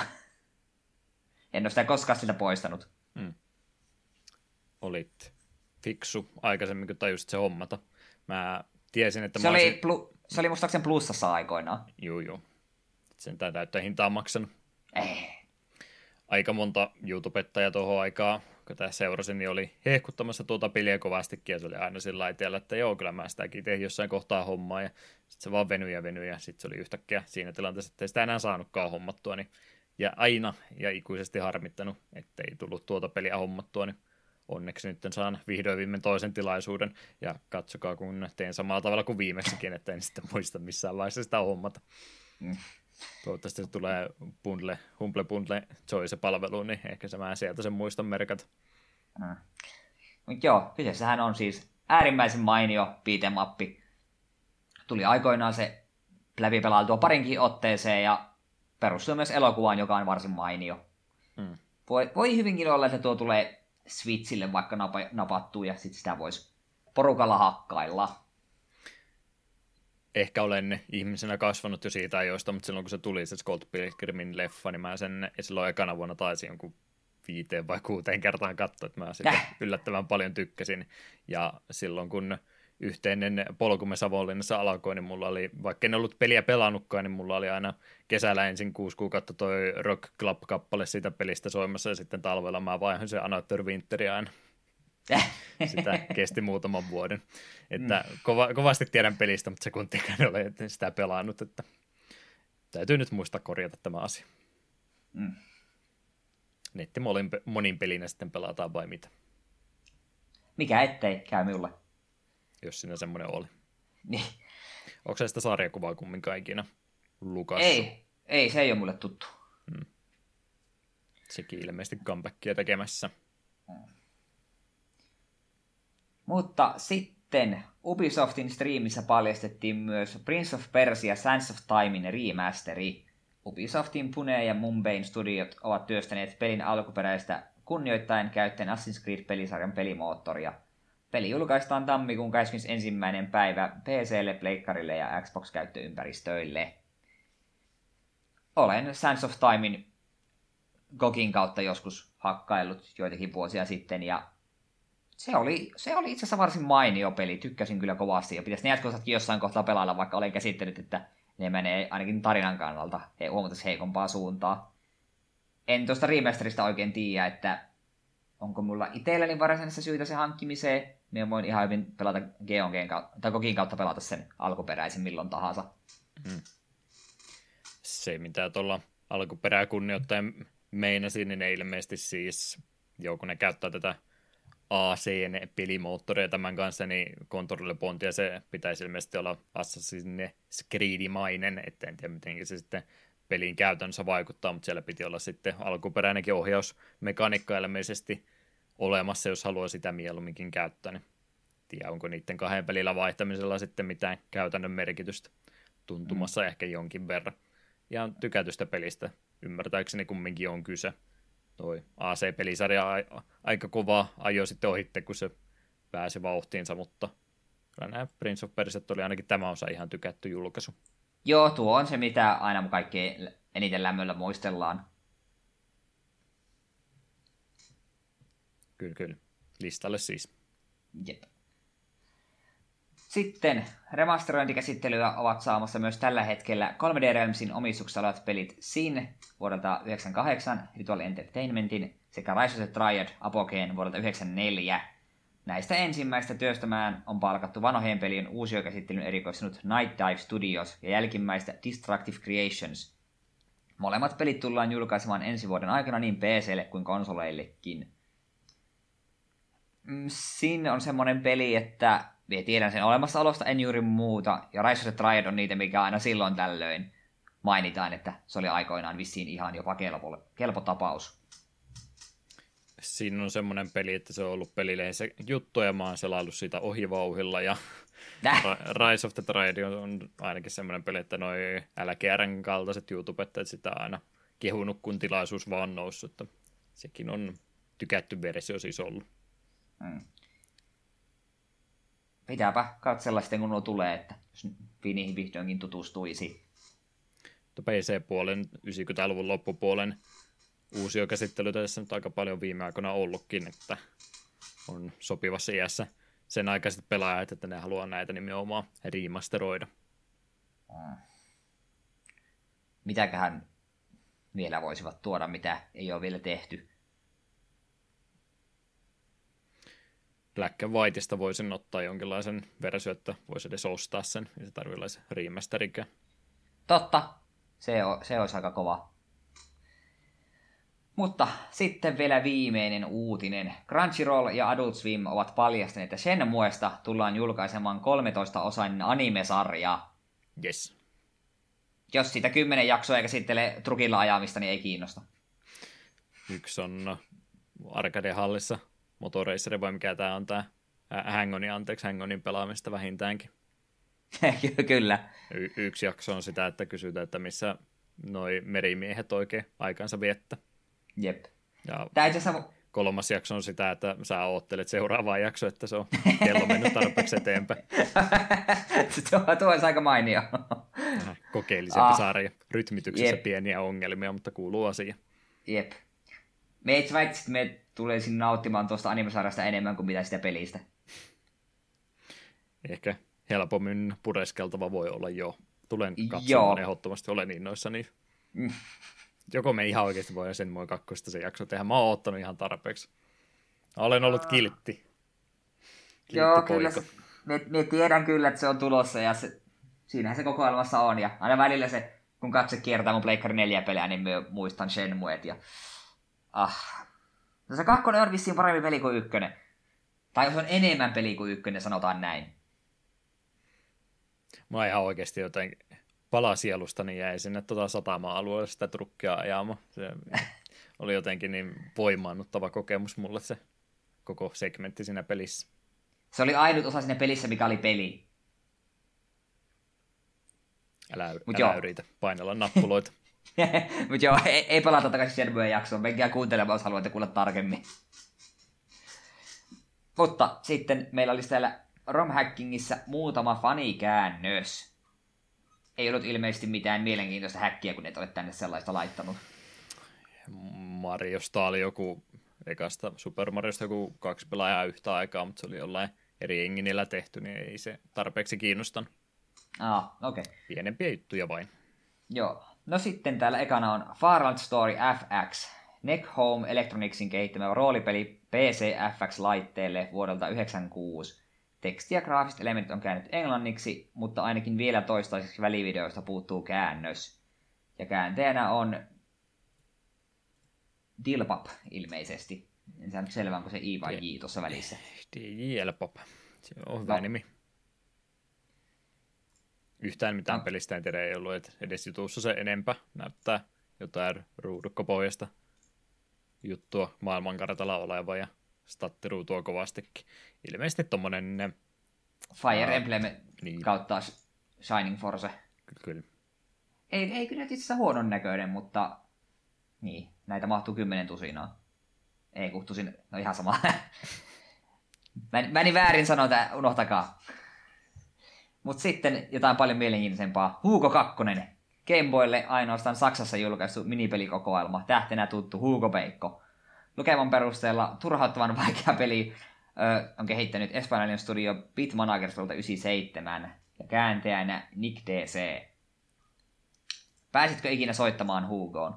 En uskaltanut, mutta kyllä joka kerta kun Hugo jakso tuli, niin olin telkkarin ääreen liimautunut ja kovasti meteilee pidin ympäriinsä, että kattokaa, kattokaa, toi pelaa huonosti.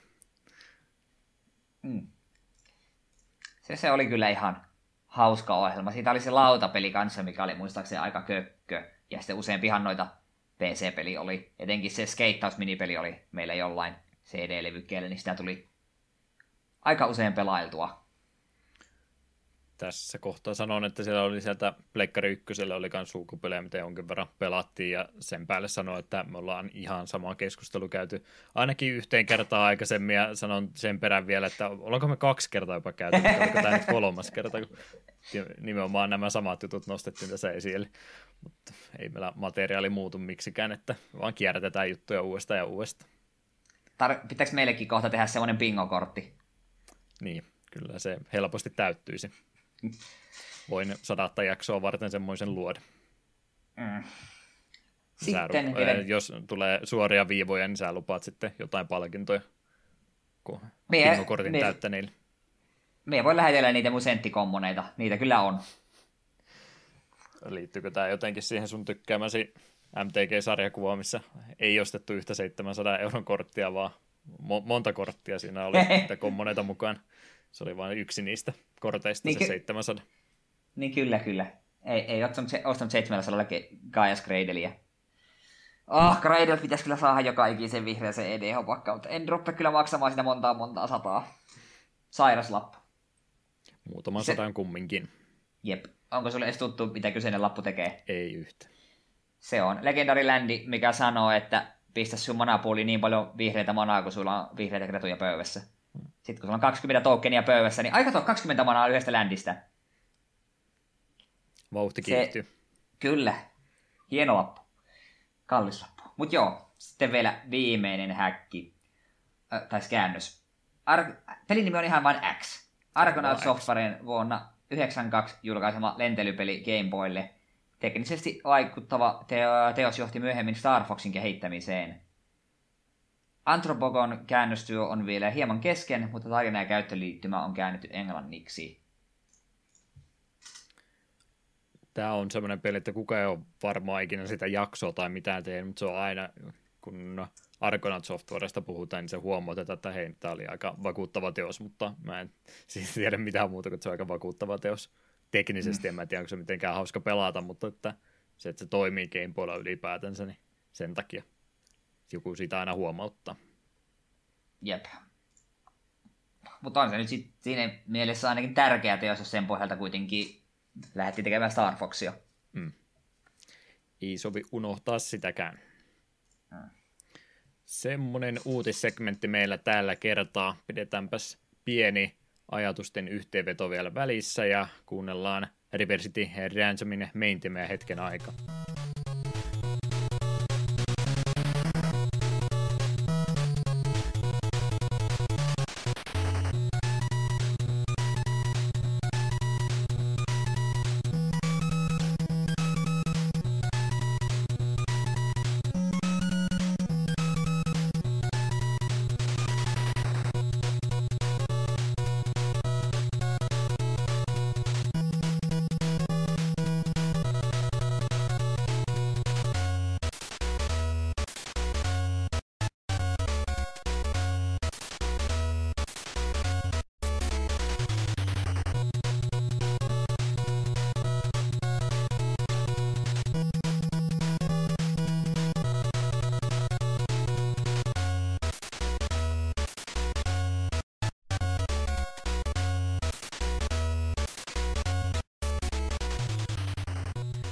Jakso numero 95 ja jakson pääaiheesta siirtykäämme Eetun kanssa juttelemaan. River City Ransom olisi valikoitunut tällä kertaa jakson pääaiheeksi ja Eetun valintahan se tällä kertaa oli. Mites näin pääsi tapahtumaan?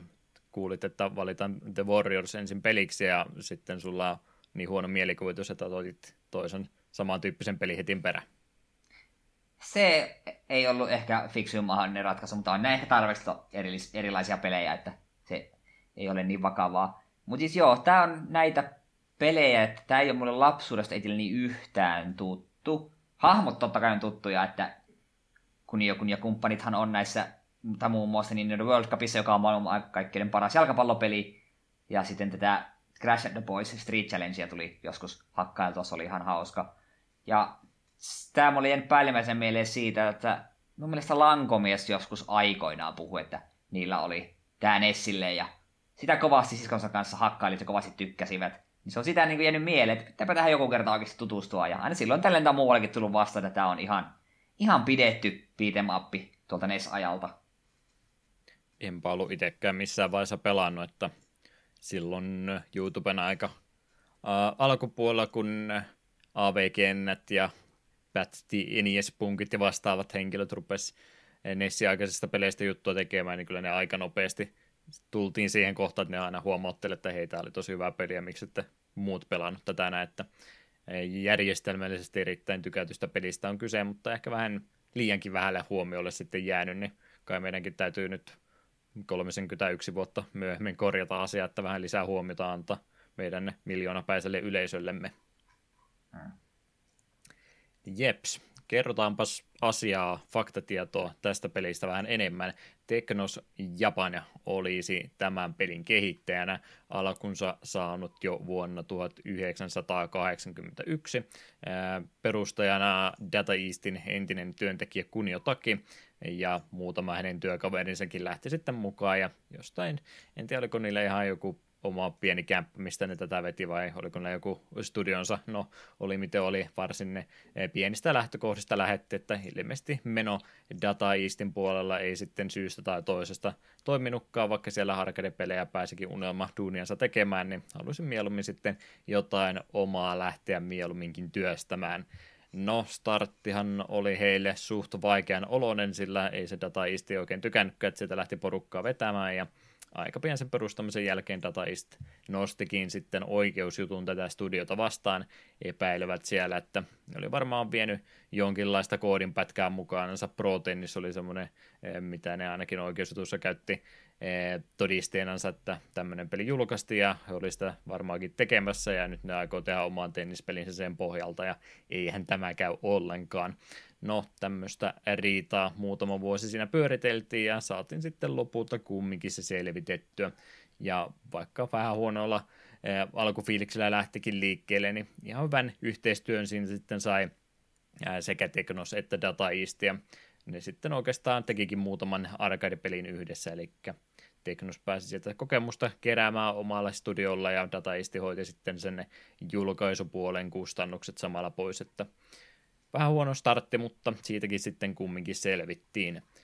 Ihan samalla tavalla kuin Data Eastikin sitä arcade-puolta aloitti, niin Teknos samoilla jalan jäljillä jatkoi eteenpäin. Pääpaino oli siellä arcade-pelien julkaisussa ja kehittämisessä, mutta toisinaan niistäkin ne suosituimmista niin sitten nähtiin kotitietokoneversioita eri alustoilla, lähinnä Japanissa, mutta jonkin verran ne sitten muuallekin maailmaa. Levisi Karate Champin kaltaisia pelejä isompaa menestystä saatiin kuitenkin odottaa aina vuoteen 86 asti, kun tämä tänäänkin aiheena oleva Kunjokun pelisarja sai alakunsa. Ensimmäinen osa oli tämä Neketsu Koha Kunjokun peli, joka sitten Renegade-nimellä muualla maailmaa tunnettiin. Tämmöistä lukion jengimaailmaa vahvastikin kuvaava peli löysi tosiaan menestystä täältä muualtakin maailmaa, mutta pikkasen ja graafisia muutoksia sitten siinä tehtiin ja se nimikin siihen Renegadeiksi sitten muutettiin. Ajateltiin, että eihän tämmöinen Japanin meininki täällä myy, niin tehdäänpä siitä niin amerikkalainen kuin olla ja voi. Ja tietysti tuote Warriors, josta me ihan hiljattain puhuttiinkin, niin se oli semmoinen aikamoinen esikuva, että tehdäänpä siitä mahdollisimman vastaavanlaisen näköinen sen kanssa, niin eiköhän tämä mene paremmin. Ilmeisesti oli ihan fiksu vaihe sitten, vaikka tämmöisiä röyhkeitä muutoksia joutuivatkin Amerikan suunnalla tekemään. No, suosion myötä Teknos tekikin sitten tästä pelistä sen ensimmäisen kotikonsoliversionsa, ja sen myötä sitten tuo Famicominkin puolelle kehittäminen rupesi heidän puolta pikkasen tärkeämpään rooliin nousemaan. No, jos tämä oli menestys, niin lottovoitto tapahtui sitten vuotta myöhemmin, 87. Silloin nimittäin Teknos julkaisi ensimmäisen Double Dragon pelinsä. Tuo Kuniokun pelisarja niin se oli Japanissa varsin menestynyt, mutta ehkä ei muualla maailmaa niin suurta menestystä saanut. Double Dragonin kanssa oli kumminkin asiat toisin. Tämä oli nimittäin ihan maailmanlaajuisesti erittäin tunnettu tuote jatko-osia julkaistiin, NES-versioita tehtiin, jotka oli äärimmäisen suosittuja ja sen myötä sitten tuli, julkaistiin ihan animaatiosarjaakin ja koko elokuvakin tästä saatiin aikaiseksi. Jos yhtään mistään mitään tiedä, niin ne ei tainnut olla kovinkaan laadukkaita. Extra jaksoa siis tulossa jossain vaiheessa. Mm. Ei odottaa jo innolla. Kyllä. No, kaksi menestynyttä sarjaa ei kuitenkaan riittänyt tätä studiota kannattelemaan ikuisesti. Eh, pelien siirtyminen tuolta arkadihallista kotisohville, piitamappi, pelien suosion laskeminen ja myöskin etteikö nosten muiden pelien verraten huonompi menestys johti sitten siihen, että tuo eh, studio ajautui konkurssiin vuonna 1996. Sen jälkeen lisensoitin sekä pelin kehitykseen erikoistunut Million Company hankki tämän Teknoksen kaikki IP itsellensä ja jatkoivat näiden pelisarjojen uusien osien julkaisua. Pääpaino oli tuolla, että Nintendo laittelee ensisijaisesti niitä julkaistiin ja jotain niitä saattoi vähän sitten muuallekin vielä löytää. He pitivät myöskin huolen siitä, että moni noista Teknoksen vanhemmista peleistä oli saatavilla Virtual Consolen kaltaisten palveluiden kautta. Tätä aika harvalta muulta studiolta näki, mutta hyvä, että nämä oli sentään oikealla asenteella liikenteessä. Tätä yhteistyötäkin jatkettiin aika pitkälle asti aina tuonne vuoteen 2015. Jos olen itse asiassa, nyt korjaan itseni lennosta, niin oli siinä muitakin omistajia. Ilmeisesti Atlus oli kanssa jossain kohtaa, kun jonkun pelejä tekemässä, ja joku muukin studio siinä oli välissä, että ei ollut pelkkä Million Company, joka näitä omistuksia siinä välissä hyödynsi, mutta tämänhetkinen osoite on ollut tuolta 2015 vuodesta asti kiltikierrestäkin tunnetun Arc System Works Studion puolella. Ja tosiaan vanhoja pelisarjaa, mitä siellä sitten omistusoikeudet on saatu, niin niistä ainakin Double Dragonia on herätelty uudestaan. Nelososahan tuossa jokunen vuosi sitten tuli eh, heidän itsensä kehittämänä, ja nyt sitten Reversity Ransomkin on saanut jatkoa viime vuonna 2019, kun Wayward kehitti tämän Reversity Girls-pelin. Mitä tunteita, ajatuksia sana Teknos herättää sinussa? Mm, ei mitään. Ei en olisi... Double Dragonitkään mitään. Double Dragonit on sille tuttuja, mutta en mie ikinä olisi muistanut, että kuka ne on kehittänyt. Hmm. Ei muuta kerrottava. Ei. Paras Double Dragon on Double Dragon Neon. Se on mainio. Ja se oli jonkun muun sit... kehittämä muutenkin. Niin oli, mutta ei, ei se mitään. Ja niin. Ja mitä taas tulee tähän Kuniokun sarjaan? No, puhutaan siitä vasta vähän myöhemmin. Ehitään kyllä. Jo aika paljon noista Teknoksen omista peleistä, niin varsinkin alkupäästä, niin ei ole sitten ne julkaistu missään fiksummassa muodossa. Jotain Arcade Archives-julkaisuja heiltä sieltä alkupäästäkin kyllä löytyy, mutta rajallista menestystä on sitten saanut. Jonkin verran, mitä mä heidän tuota pelilistaa kävin läpi, niin siellä on sitten joko ihan brändittömiä vapaa-painipelejä, on julkaistu aika iso liuta ja sitten on muutama WWF-lisenssilläkin julkaistu peli, josta mä oon joko ohimennen kokeillut tai ainakin jotain videota nähnyt, että sillä ohi, ohimennen tuttavia ollaan teknologisen kanssa, mutta kieltämättä aika paljon hutia sitten näistä mennyt. Tosi paljon näistä on tosiaan semmoisia pelejä, että ei ole sitten Japanin ulkopuolella niitä julkaistu. Ää, tässä kohtaa huomauttakoon, että Teknos Japan on kehittänyt Eetunkin listalla olevan Game Gear-pelin Popeye Beach Volleyballin, että tämä on sinulta ohitse mennyt. Vielä me käsitellään, älä huoli. Semmoinen super äh, rantalentis jakso, niin siinä on poppa ja beach volleyball ja varmaan kun joku oma beach volleyball siihen perään, niin siinä Kyllä. rupeaa jo jakson raamit olemaan pikkuhiljaa kasassa. Jeps, jeps. Äh, julkaisupuolta tälle pelille, mitä ollaan äh, tehty, Teknos tosiaan itse on tässä kohtaa ollut jo sen verran hyvissä varoissa, että on pystynyt itse julkaisemaan sen Japanissa ja tuolla Amerikan suunnalla oli sitten ne, heillä ihan oma studionsa, joka lisensointipuolta myöskin harrasteli, eli Amerikan Technos ää, lukee tässä Riversity Ransomin kannessa. Samaa firmaa kuitenkin käytännössä.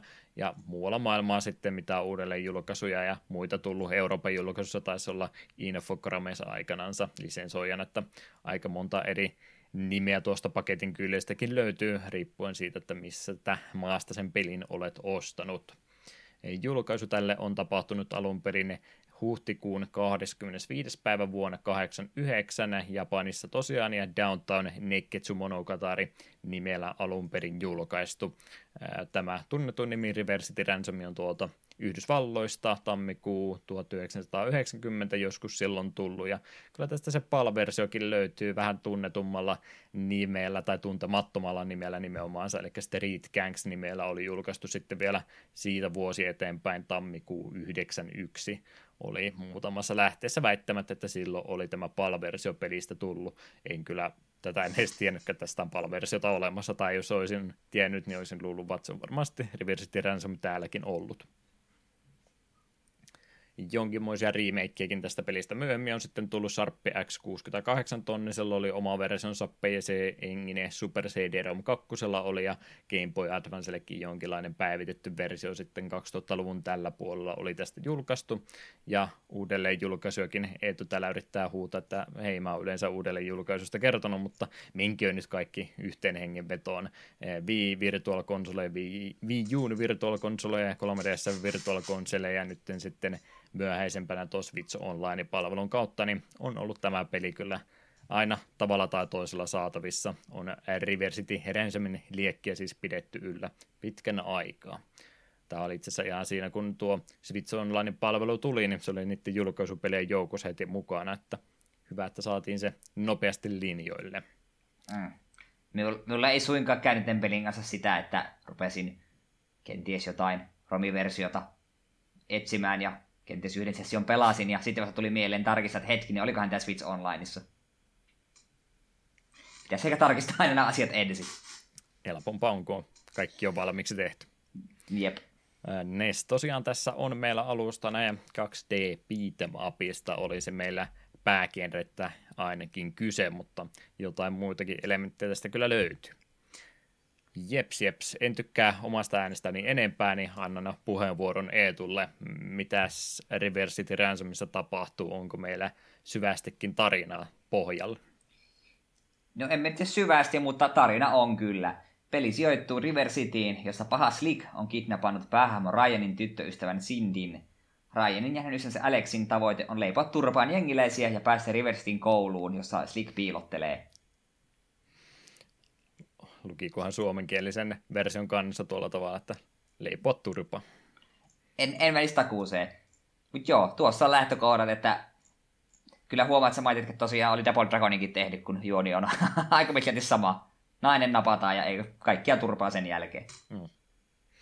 Mitä sä se enempää poistusta suotta tarvitsisi? Jep.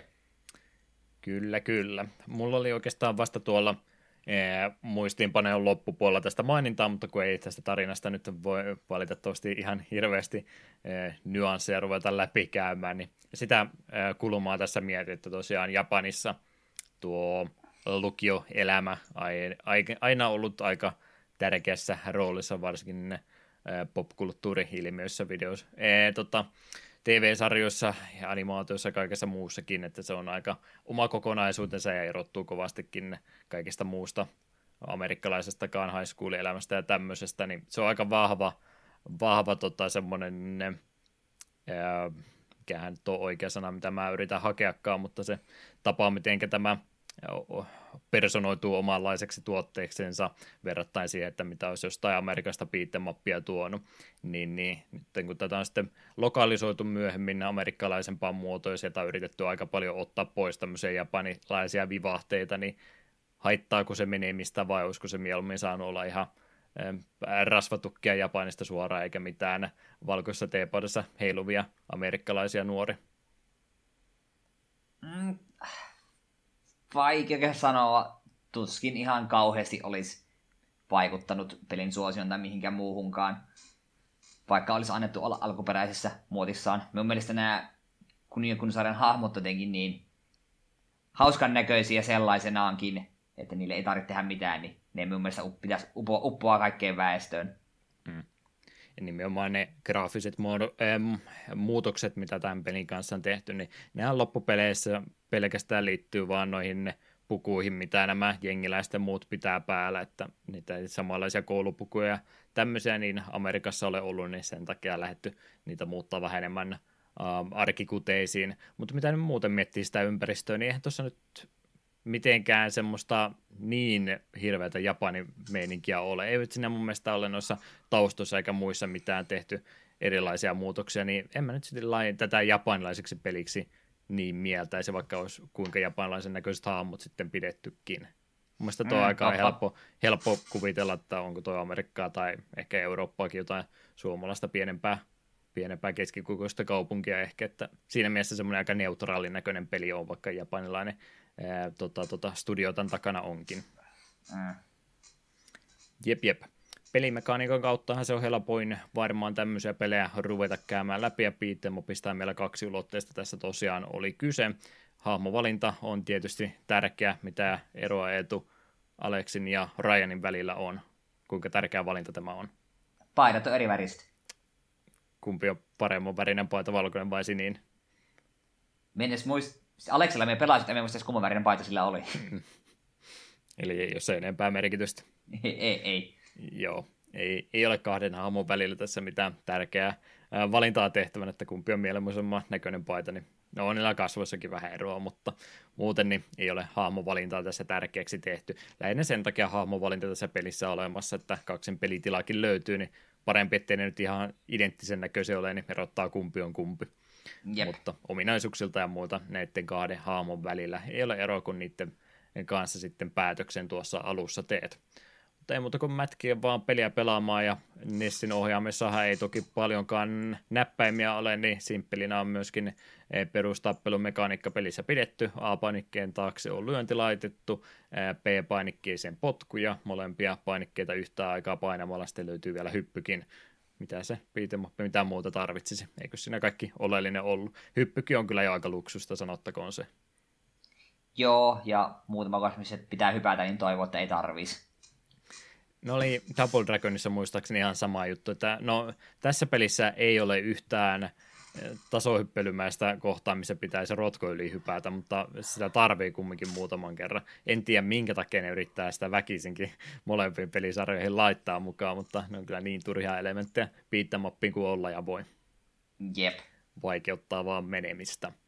Joo, kaksi päänikettä, toinen lyö, toinen potkaisee. On siellä blokitkin laitettu sitten saman näppäimen taakse, että käytännössä saa vaan lyöntiäkin rämpytät koko ajan, niin jos se vihollinen nyt jostain kumman syystä oli yhden freimin aikaisemmin lyömässä, niin se sun oma lyöntiskin sitten automaattisesti blokkiin siinä vaihtuu, että siinä mielessä ei nyt mitään varsinaista ajoittamista ainakaan itse lähtisi sanomaan, että tässä tarvitsisi lähteä harrastamaan, että oikeastaan se, että sä itse jotain aktiivisesti teet, niin se sitten tilanteen mukaan kontekstia vaihtaa, että oletko sinä nyt hyökkäävässä vai puolustavassa roolissa.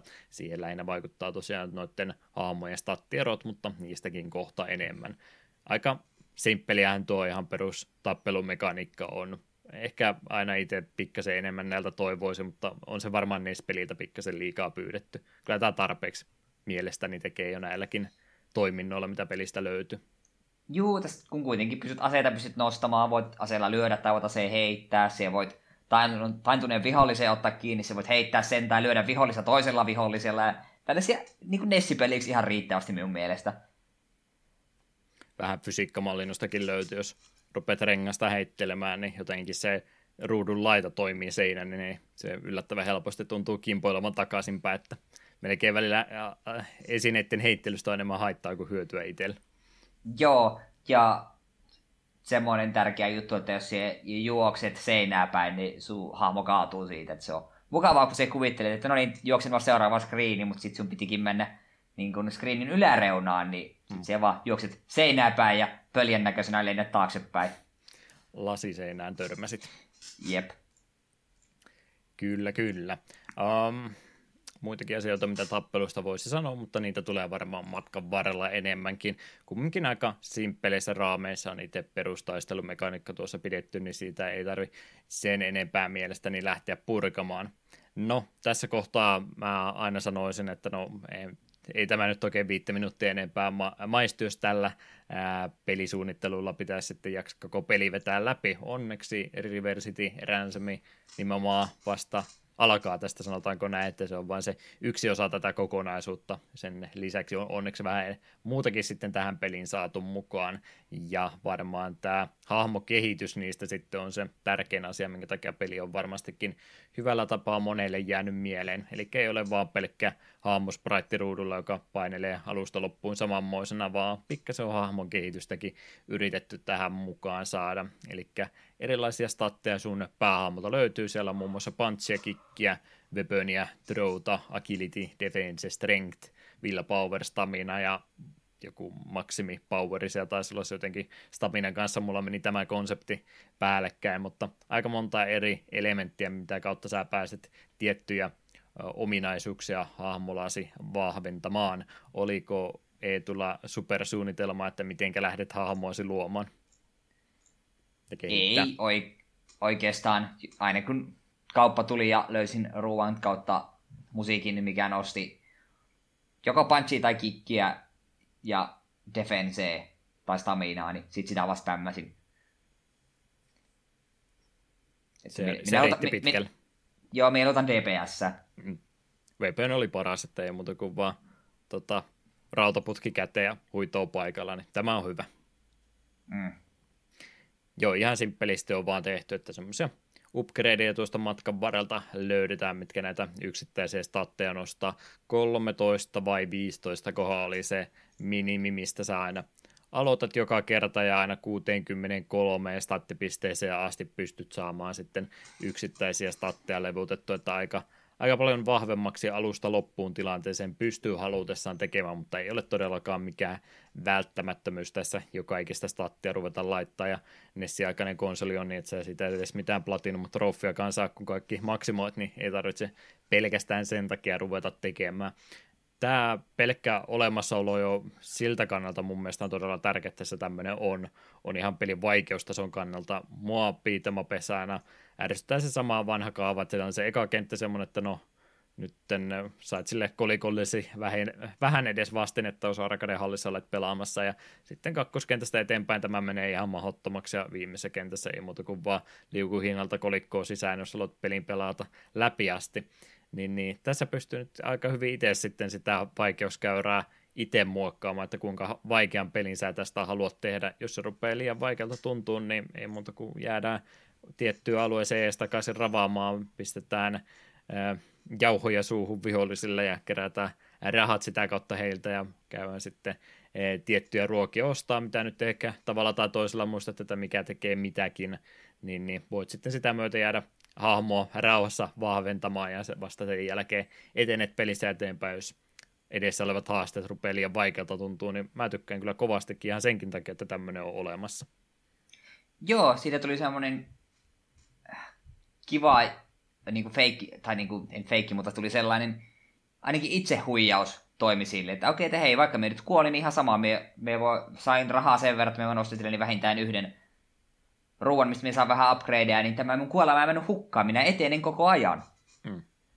Että vaikka käytännössä se, minkä verran sinun statsit nousee joka kerta, niin tuntui siltä, että ei sillä paljon ole vaikutusta, mutta se jotenkin sai silti itsensä huijattua, että koko ajan etenee se, että jos mitään tämmöistä systeemiä olisi olemassa ollenkaan, niin jos peli pakottaisi jonkun numeron takia, että listi sata vihollista, niin se tuntuisi kamalalta, mutta nyt kun siinä on joku tämmöinen kannustin mukaan, että hei, sun ei todellakaan tarvitse tätä tehdä, mutta sä voit periaatteessa vahventaa itseäsi pelkästään sillä, että tapat sata vihollista, niin nyt se on yhtäkkiä yllättävän hauskaakin, että kun se vaan osaa tällä oikealla tavalla markkinoida pelaajalle, niin se grindaaminenkin tuntuu yhtäkkiä huomattavasti miellyttävämmältä, kun se ei ole pakollista, mutta kannattava. Jep tykkään kovastikin kyllä joo tästä näin, että näitä ää, mahdollisuuksia hahmoa lähtee monella eri tapaa vahventamaan, niin löytyy. Ei todellakaan kaikkia näitä tarvitse laittaa, että tai yhtä hyökkäystyyppiä ja sitten vaikka sitä defensee vahvistamalla niin hyvin pärjää. Joku strength-stattikin, niin eihän se mikään välttämättömyys ole. Se ei mun mielestä mihinkään muuhun vaikuta kuin siihen, että kuinka helposti sä saat vihollisen nostettua ylös ja heiteltyä sitä ees että äh, agilit ja kuinka nopeita sä juokset, niin enää mitään tärkeitä statteja kaikki ole, että muutama kun panostaa, niin pääsee jo pelissä yllättävän pitkällekin. Tai jos haluaa sitten itselle tehdä pelistä vaikeamman, niin eihän tämä ole mikään välttämättömyyskään, että mitä mä nopsaan kävin, en nyt rupea speedrunin kannalta arvostelemaan peliä, mitenkä tasapainotettu peli on, mutta oikeastaan sä pystyt heti pelialusta asti niin eh, minimi-effortilla niin pystyt jo semmoisella alkustatteellakin tuon pelin kyllä läpäisemään, jos haluat sitä vaikean tehdä, että ei ole todellakaan pakko sitä hahmoa äärimmäisen vahvaksi tehdä, että alkustatteellakin se on mahdollista. Vaikeaa, mutta mahdollista. Mm. Eli vihollisia käydään siellä vähän leukaan lyömässä ja viedään rahat niiltä reilusti, näinhän se ää, tota, tota, betoniviidakon laki toimii ja rahaa vastaan käydään sitten upgradea ostamassa. Mm, tämä on varmaan se, mikä olisi, no Nessi tietysti on rajoittunut käyttöympäristö, mutta se mua kaikki eniten ärsytti tässä että upgradeja on kovasti ostettavaksi erinäisissä kaupoissa ja muissa, mutta ethän sä etukäteen tietysti tiedä, että mitä niistä saa, niin tämä ehkä vähän olisi kaivannut minun mielestä jotenkin eri tavalla toteuttamista. Tämä menee aika sokko-ostamiseksi tässä näin, että toivottavasti tästä ähm, kallista ateriasta, mihinkä juuri ja juuri sain rahat kerättyä, niin on jotain hyötyä. Sitten se onkin jotain Agility plus 2 ja Heltit täyttä, jotka oli täynnä muutenkin, niin se menee vähän arpomiseksi tämän pelin kanssa. Sun täytyy melkein omat muistinpanot tehdä tämän kanssa, että mistä saa mitäkin, tai pitää jotain opasta koko ajan auki, jos haluat olla rahoja liikaa tuhlaamatta. Jep, sepä piti just sellaista vähän tutkiva journalismi, että ah, okei, okay, tämä nosti mun defense, hyvä tietää, mitä käytän jatkossa kaikki rahani aina tähän, tähän ruokaan, kun tämmöinen tähän kauppaan eksyn. Ja sen takia just kun mä tuossa ja ensimmäisenä kysyinkin siitä, että on sitä japanilaisia vivahteita yritetty jonkin verran piilotella tästä pelistä, ettei vaan amerikkalaiset säikädä, että sieltä pahat japanilaiset tulee ja vie meidän työpaikat, niin, niin siitä huolimatta niin tuossa ihan tässä Reversity Ransom-versiossakin, niin on siellä aika paljon nimenomaan ihan perinteistä japanilaista ruokaakin tarjolla, että ei ne nyt sitä se enempää ruvennut piilottaa. Tosi helposti olisi sinnekin voinut vain jotain donitseja ja muita laittaa onikirien tilalle, mutta ei, kyllä ne on ihan pitänyt sitten tota, tota, japanilaisena ruokina monet niistä tietysti englanniksi laittanut sen nimen, mutta ihan selvää raamen kauppaakin siellä ja tämmöistä, ja no on siellä sitten ihan burgerijointtiakin olemassa mukaan, että kyllä niitäkin tietysti hampurilaismestoja Japanista löytyy, mutta tykkään sitä, että siellä on sitä Japani e, tota, kulttuuriakin mukana sitten suostuttu vielä säästämään. Mm, siellä täällä löytyy, myö- tai ainakin yhdessä laksi löytyy myös tällainen sauna kautta kylpylä. Mm. Että kaikkia löytyy. Jep. Joo, se vaan harmi, että kun ei tosiaan etukäteen oikein tiedä, että mistä sitä mitäkin tulee, niin tämä nyt vähän niin jälkeenpäin pelattuna niin kannustaa joko siihen, että pidetään puhelimesta jotain opasta auki tai sitten ehkä oikeanlaiska ihminen ehkä saattaisi jopa save state heittää joka kerta etukäteen, ostaa asian ja katsoa miten siitä tulee ja ladata save statein uudestaan, jos en tykännytkään valinnasta, niin että se nyt on vähän ikävää tämän kanssa, mutta Nessi on Nessi, niin jotain rajoituksia tämänkin kanssa varmasti on ollut. Pystyykö sitä etukäteen ilmoittamaan? Ehkä siinä olisi joku selektin takaa voinut vaihtaa tekstin siihen, että mitä siitä saa, mutta no, ja en, ei jäädä tuosta nyt valittamaan liikaa, ei se nyt peliä kumminkaan kokonansa pilaa. Mm. Se en sanon tässä kohtaa, että kannattaa säästää rahaa sen verran, että saa mikä just Dragon Feetin ostettua ja sen jälkeen loppupeli on ihan helppo. Stonehenge on tärkeämpi mun mielestä. Nyrkit ole... lentelee kovemmin. No mutta se Dragon Feetin ihme sarjapotku on aivan törkeä hienon näköinen. No niin, mä tykkään lyödä naamaa mieluummin, se on vähän Me... persoonallisempaa. Minä potkin, potkin polville niin kauan, että enää jätkät pysy pystyssä. Hmm. Jompikumpi kumminkin, niin peli helpottuu heti kovastikin. Jep. Joo, aika paljon tämmöistä ää, kevyemmän puolista haamon kehitystä on tässä mukana, mutta yksi elementti myös, minkä takia peli on tietyllä tapaa myös aikaansa edellä ollut, niin valtaosahan noista piitemapeista, mitä, no me lähes kaikki piitemapit, mitä aikanaan julkaistiin, niin nehän oli ihan kenttäpohjasta meininki, että aloita alusta kävele kohti oikeaa ja bossi lopussa ja sitten seuraava kenttä vaihtuu, niin tässä ei mitään kenttiä, siis loppupeleissä ole, vaan tämä on yksi iso kokonainen alue. Emme nyt ehkä open world-peliksi tätä uskaltaisi ruveta luokittelemaan, mutta jotain sen esiastetta kumminkin on, että ei ole mitään esteitä sulle käytännössä laitettu. Ihan pelin loppualueelle on, että sun täytyy siinä mielessä kumminkin kaikki eh, pomot sieltä käy välissä nujertamassa, mutta sä voit sinne vaikka kahdeksannenkin jengin nurkille sitten alusta asti jo painella, että ei muuta kuin tuplanäpäytys D-padista eteenpäin ja kauheat tota, vauhti kinttuja alle, niin tässä pääsee aika helposti kyllä paikasta toiseen liikkumaan halutessaan semiturvallisesti, mutta mut en mä tiedä, onko se välttämättä se järkevi ratkaisu sinne ihan pelin loppupäähän painella pelin alkustateella ja käydä siellä kattoja turpissa ottamassa, mutta mahdollista se kumminkin on, että ei ole mitään näkymättömiä esteitä sulle laitettu, että et, et voi mennä tänne näin, koska sulla on eka kenttä vielä kesken, niin se on aika, se on minun mielestä aika kunnioitettava, että se on sinne beatemapissa pystytty tällä tavalla toteuttamaan. Mm. Ja me itse tykkäsin kovasti siitä, että jokainen bossi, kun se tulee aste, asteleen ruutuun, niin se puhuu muutaman eri dialogia, se voit sen dialogin aikana juosta vaan ohi tai anta, mennä antamaan pari ensimmäistä potkua ja naamaa sille. Peline kovin huijauskoodi on se, kun sä pystyt startin kautta vaihtaa, että kuinka nopeasti teksti vier, vierii ruudulle. Antaa olla se sillä hitaalla vaan, niin voi käydä vähän enemmän lyömässä sitä naamaa ennen kuin se ehtii reagoimaan. Ai me edes tajunnut siitä tekstihidastusta. Me mm. vaan joka kerta vaikuttaa, aah bossi, mitä siinä pölöttää? Ei, kippuu vaan. Mm.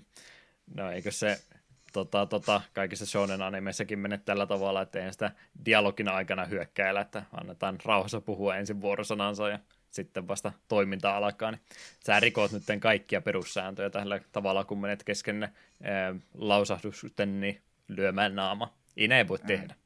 Jep. Geneven rauhan sopimuksessa on kielletty tämä nimenomaan. Ja tosiaan haluan erikseen painottaa just tosiaan tuota, että voit myös juosta ihan vaan bossien ohi, mutta sitten siellä pelin lopussa et pääse portista jos ei kaikki hakattu. Ja mullehän kävi silleen, että pääsin viimeiselle portille ja ovet ei aukene ja sitten piti googletella ja selvisi, että joo, me olin itse asiassa kahdenkin eri bossi ohi juossu, josta toinen oli vielä semmonen, että kun me en ollut tappanut sitä, niin sen takia ei ollut tullut triggeriä niille muutamalle muulle bossille. Niin minun piti käytännössä koko peli josta alkuun asti käydä puistossa yhtä jätkää hakkaamassa.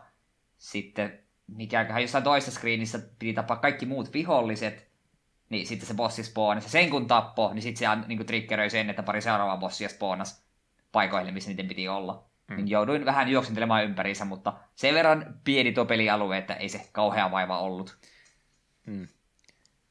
Suht pieni pelialue, mutta mitään kart karttasysteemi. Tämä, mulla tulee aina trauma, kun mä sanon, että tässä on mitään karttasysteemiä, sitten mä aina kesken väittelin, että onkohan tässä pelissä jotain karttasysteemiä, mutta ei tämä olla.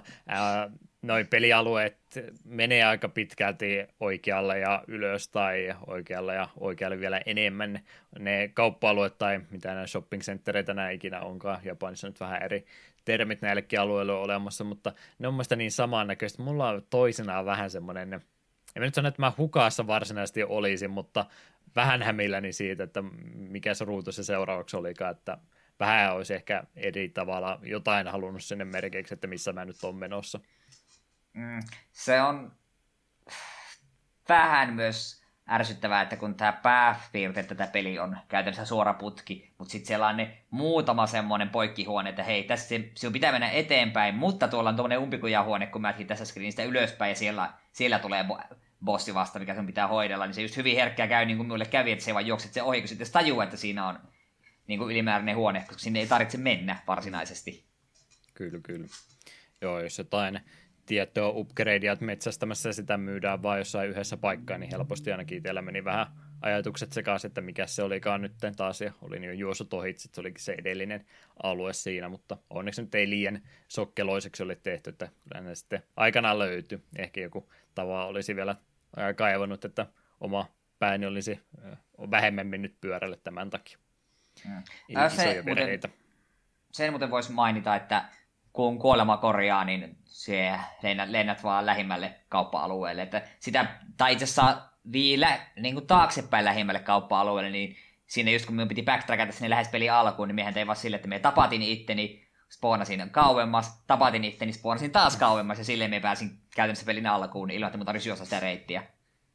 Ja kaikki rahasi heitit siinä menemään. No, mä olin käy- kaiken rahan käytännössä käyttänyt jo siinä kohtaa, niin mulla oli ollut muutama dollari taskussa. On se ovel. Jep. Fast traveli tuolla tavalla. Aika, aika nokkela. Kyllä, kyllä. Tosiaan täytyy ne kaikki kahdeksan pääpahista käydä sieltä ensin, vai yhdeksän? Kahdeksan tai yhdeksän pääpahista hoitamassa ja sitten on vasta tuo lukion portit aukeaa siellä lopussa ja siellä sitten tulee niin viimeiset haasteet lopussa, mutta eihän me nyt kaikkia sentään paljasteta, että suht avoin maailma, mutta eteneminen kaikesta huolimatta sun suht lineaarista on, että ei kannata ihan liian hätäisesti sinne loppuun asti painilla, voi se käy pyörähtämässä, mutta suht järjestelmästi alusta loppuun se peli näin tärkeitten ää, flagien nostamisen kannalta menee, että kannattaa järjestelmästi käydä alueet läpi, ettei tule umpikuji. Jep, ja aina kun bossihamon tappaa, niin kannattaa kiinnittää huomiota, mitä se sanoo. Yleensä aika suoraan sanoo, että millä alueella seuraava bossi sinua odottaa. Mm. Jotkut niistä sanoo pelkkää parfia, mutta joilla on jotain oikeastikin sanottavaa, että kannattaa välillä ainakin vilkulla sinne alalaitaan, kun siellä on tekstiboksille annettu erikseen tilaa, että mitä vinkkiä niillä on siellä sanottavaksi.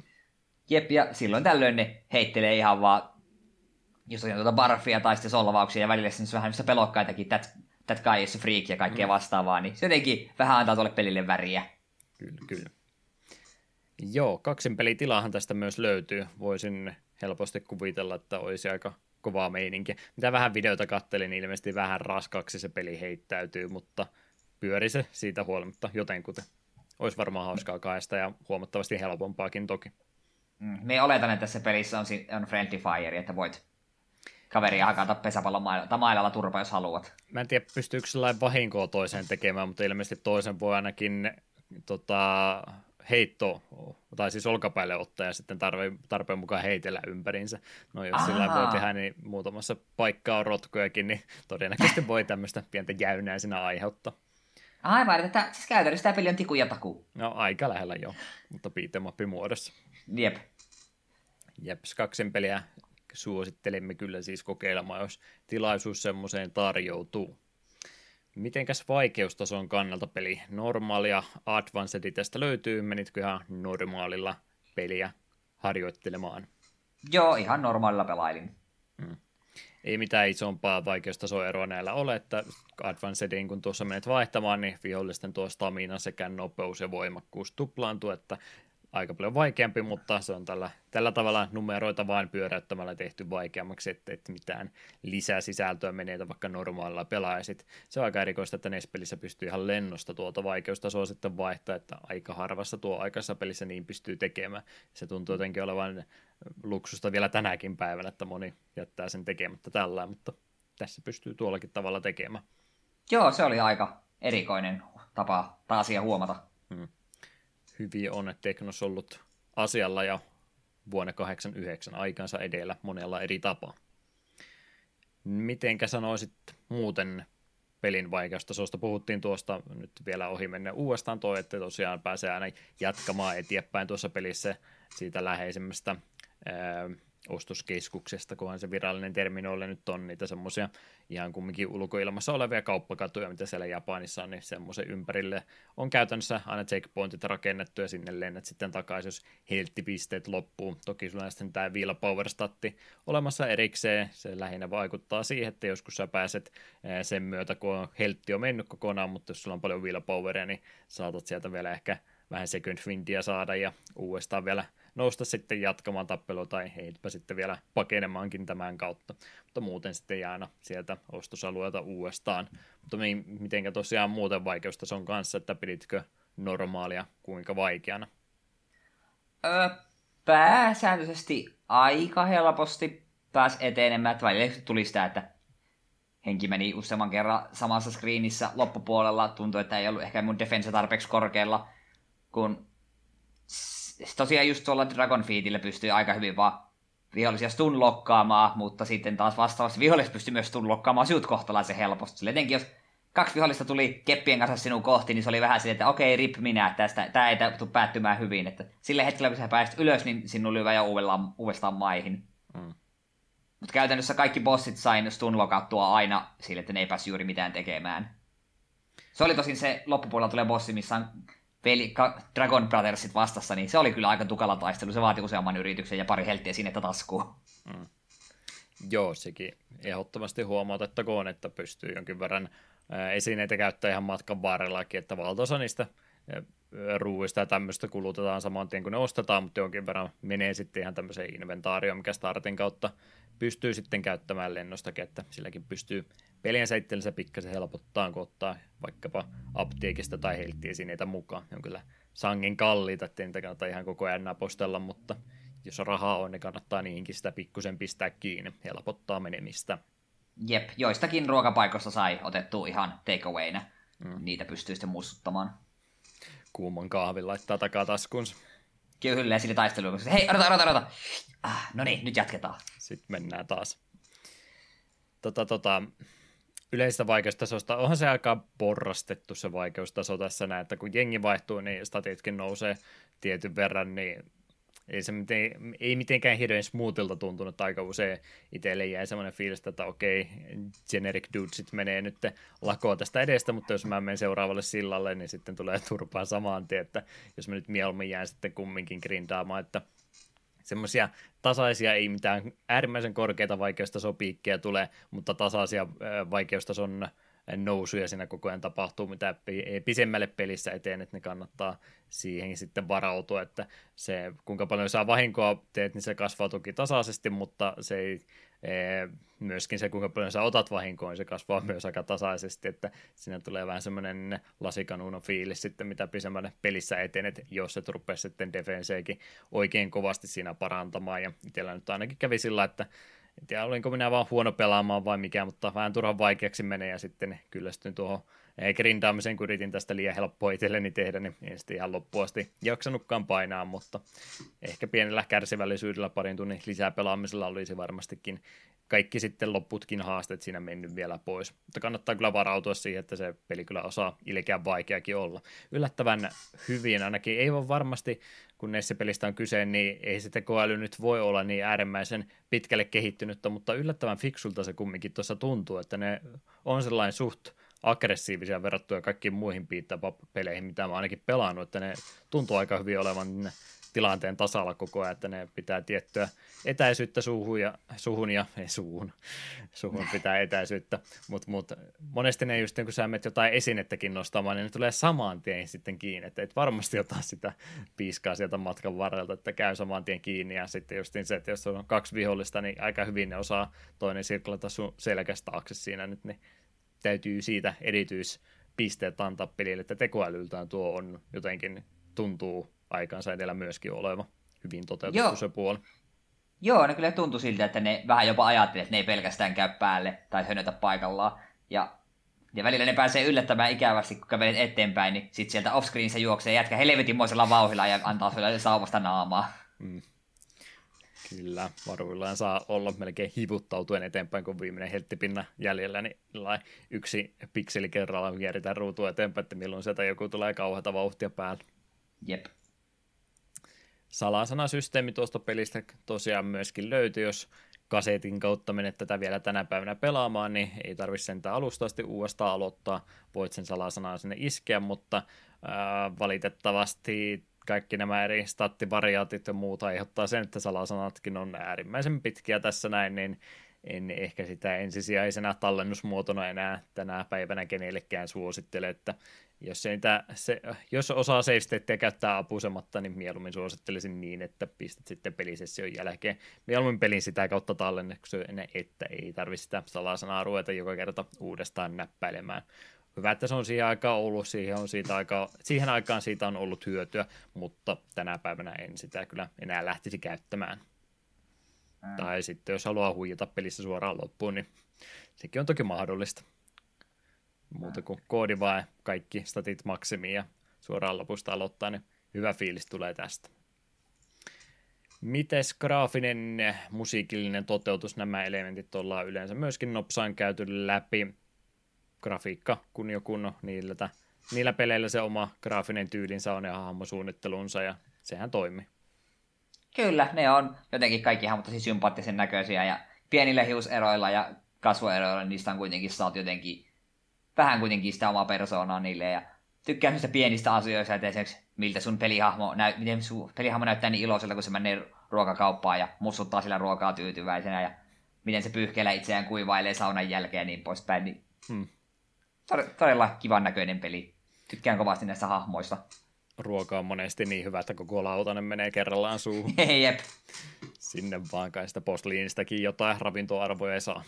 Siitä tulee se defense. Mm, varmastikin. Joo, tykkään tyylistä kovasti ja samaan aikaan se Nessin värikkyyskin tästä pelistä löytyy, että näyttää Teknoksen peliltä ja näyttää Nessin peliltä yhtä aikaa, niin on, on hyvän näköinen peli kyllä, ja tuosta japanilaisuudesta ollaan jo puhuttu monen kertaan, että hyvä, että vaikka on lokalisoitu tuo peli, niin siitä huolimatta se japanilaisuus siitä vielä ää, tietyllä tapaa liikaa huomiota viemättä niin esille nousee. Ääni- ja musiikkipuolesta haluaisin mainita, että tuo Kasuo Sava oli tässä pelin musiikkiraidan säveltänyt 5-1 vuonna syntynyt säveltäjästä olisi kysyä osallistunut myös ääni- sekä pelipuolen ohjelmointiin. Täällä pelimusiikkipuolella hän oli oikeastaan aktiivisena 8 ja 16 pittisten koneiden aikakaudella, 95 siitä eteenpäin enemmänkin käsikonsoleilla Game Boyta, Game Boy Coloria, sieltä sävellyksiä vielä löytyy. 2000-luvun tältä puolta sitten pikkuhiljaa rupeaa vähenemään ja ilmeisesti ihan tuolla oikean musiikin puolella, jos nyt röyhkeästi näin sanon, niin siellä sitten enemmänkin myöhäisempiä työvuosiansa viettänyt, ettei näitä pelisävellyksiä enää tältä vuosituhannelta niin paljon juurikaan löydy. Ää, oli myöskin säveltänyt jonkin verran musiikkia Jalekon sekä Hal Laboratorin peleihin, tosin valtaosa näistä meille länsimaalaisille. Näin kaksi tuntia kun tulee podcastia täyteen, niin puhuminen on yllättävän vaikeaa. länsimaalaisille tosiaan vieraat aika moni noista peleistä, kun ei niitä sitten lokalisoitu. Ää, tuo sivusto, mistä näitä tietoja katoin, niin se ainakin väitti edelleen, että toimisi freelancer-statuksella tuolla musiikin puolella. Vähän kysymyksiä herätän, kun melkein 70 henkilö on, mutta tietysti freelanceritkin voi vähän pisempää tämmöisellä alalla äh, varmastikin toimia, niin ei ihan mahdottomuus sekään ole. Mutta tosiaan tuon pelimusiikkipuolisävellys enemmän oli tapahtunut tuolla 80- ja 90-luvun aikana herra jestas, ollaan kehuttu peliä jo monelta eri kantilta ja sitten on vielä musiikitkin kokonaan mainitsemat, jotka on myöskin varsin, varsin mainit. Juu, oikein mainita settiä oli. Kyllä ne selvästikin musiikin hallitsee, kun niin Nintendo World Cupinkin joka ikinen biisi on pelkkää kultaa. Hmm.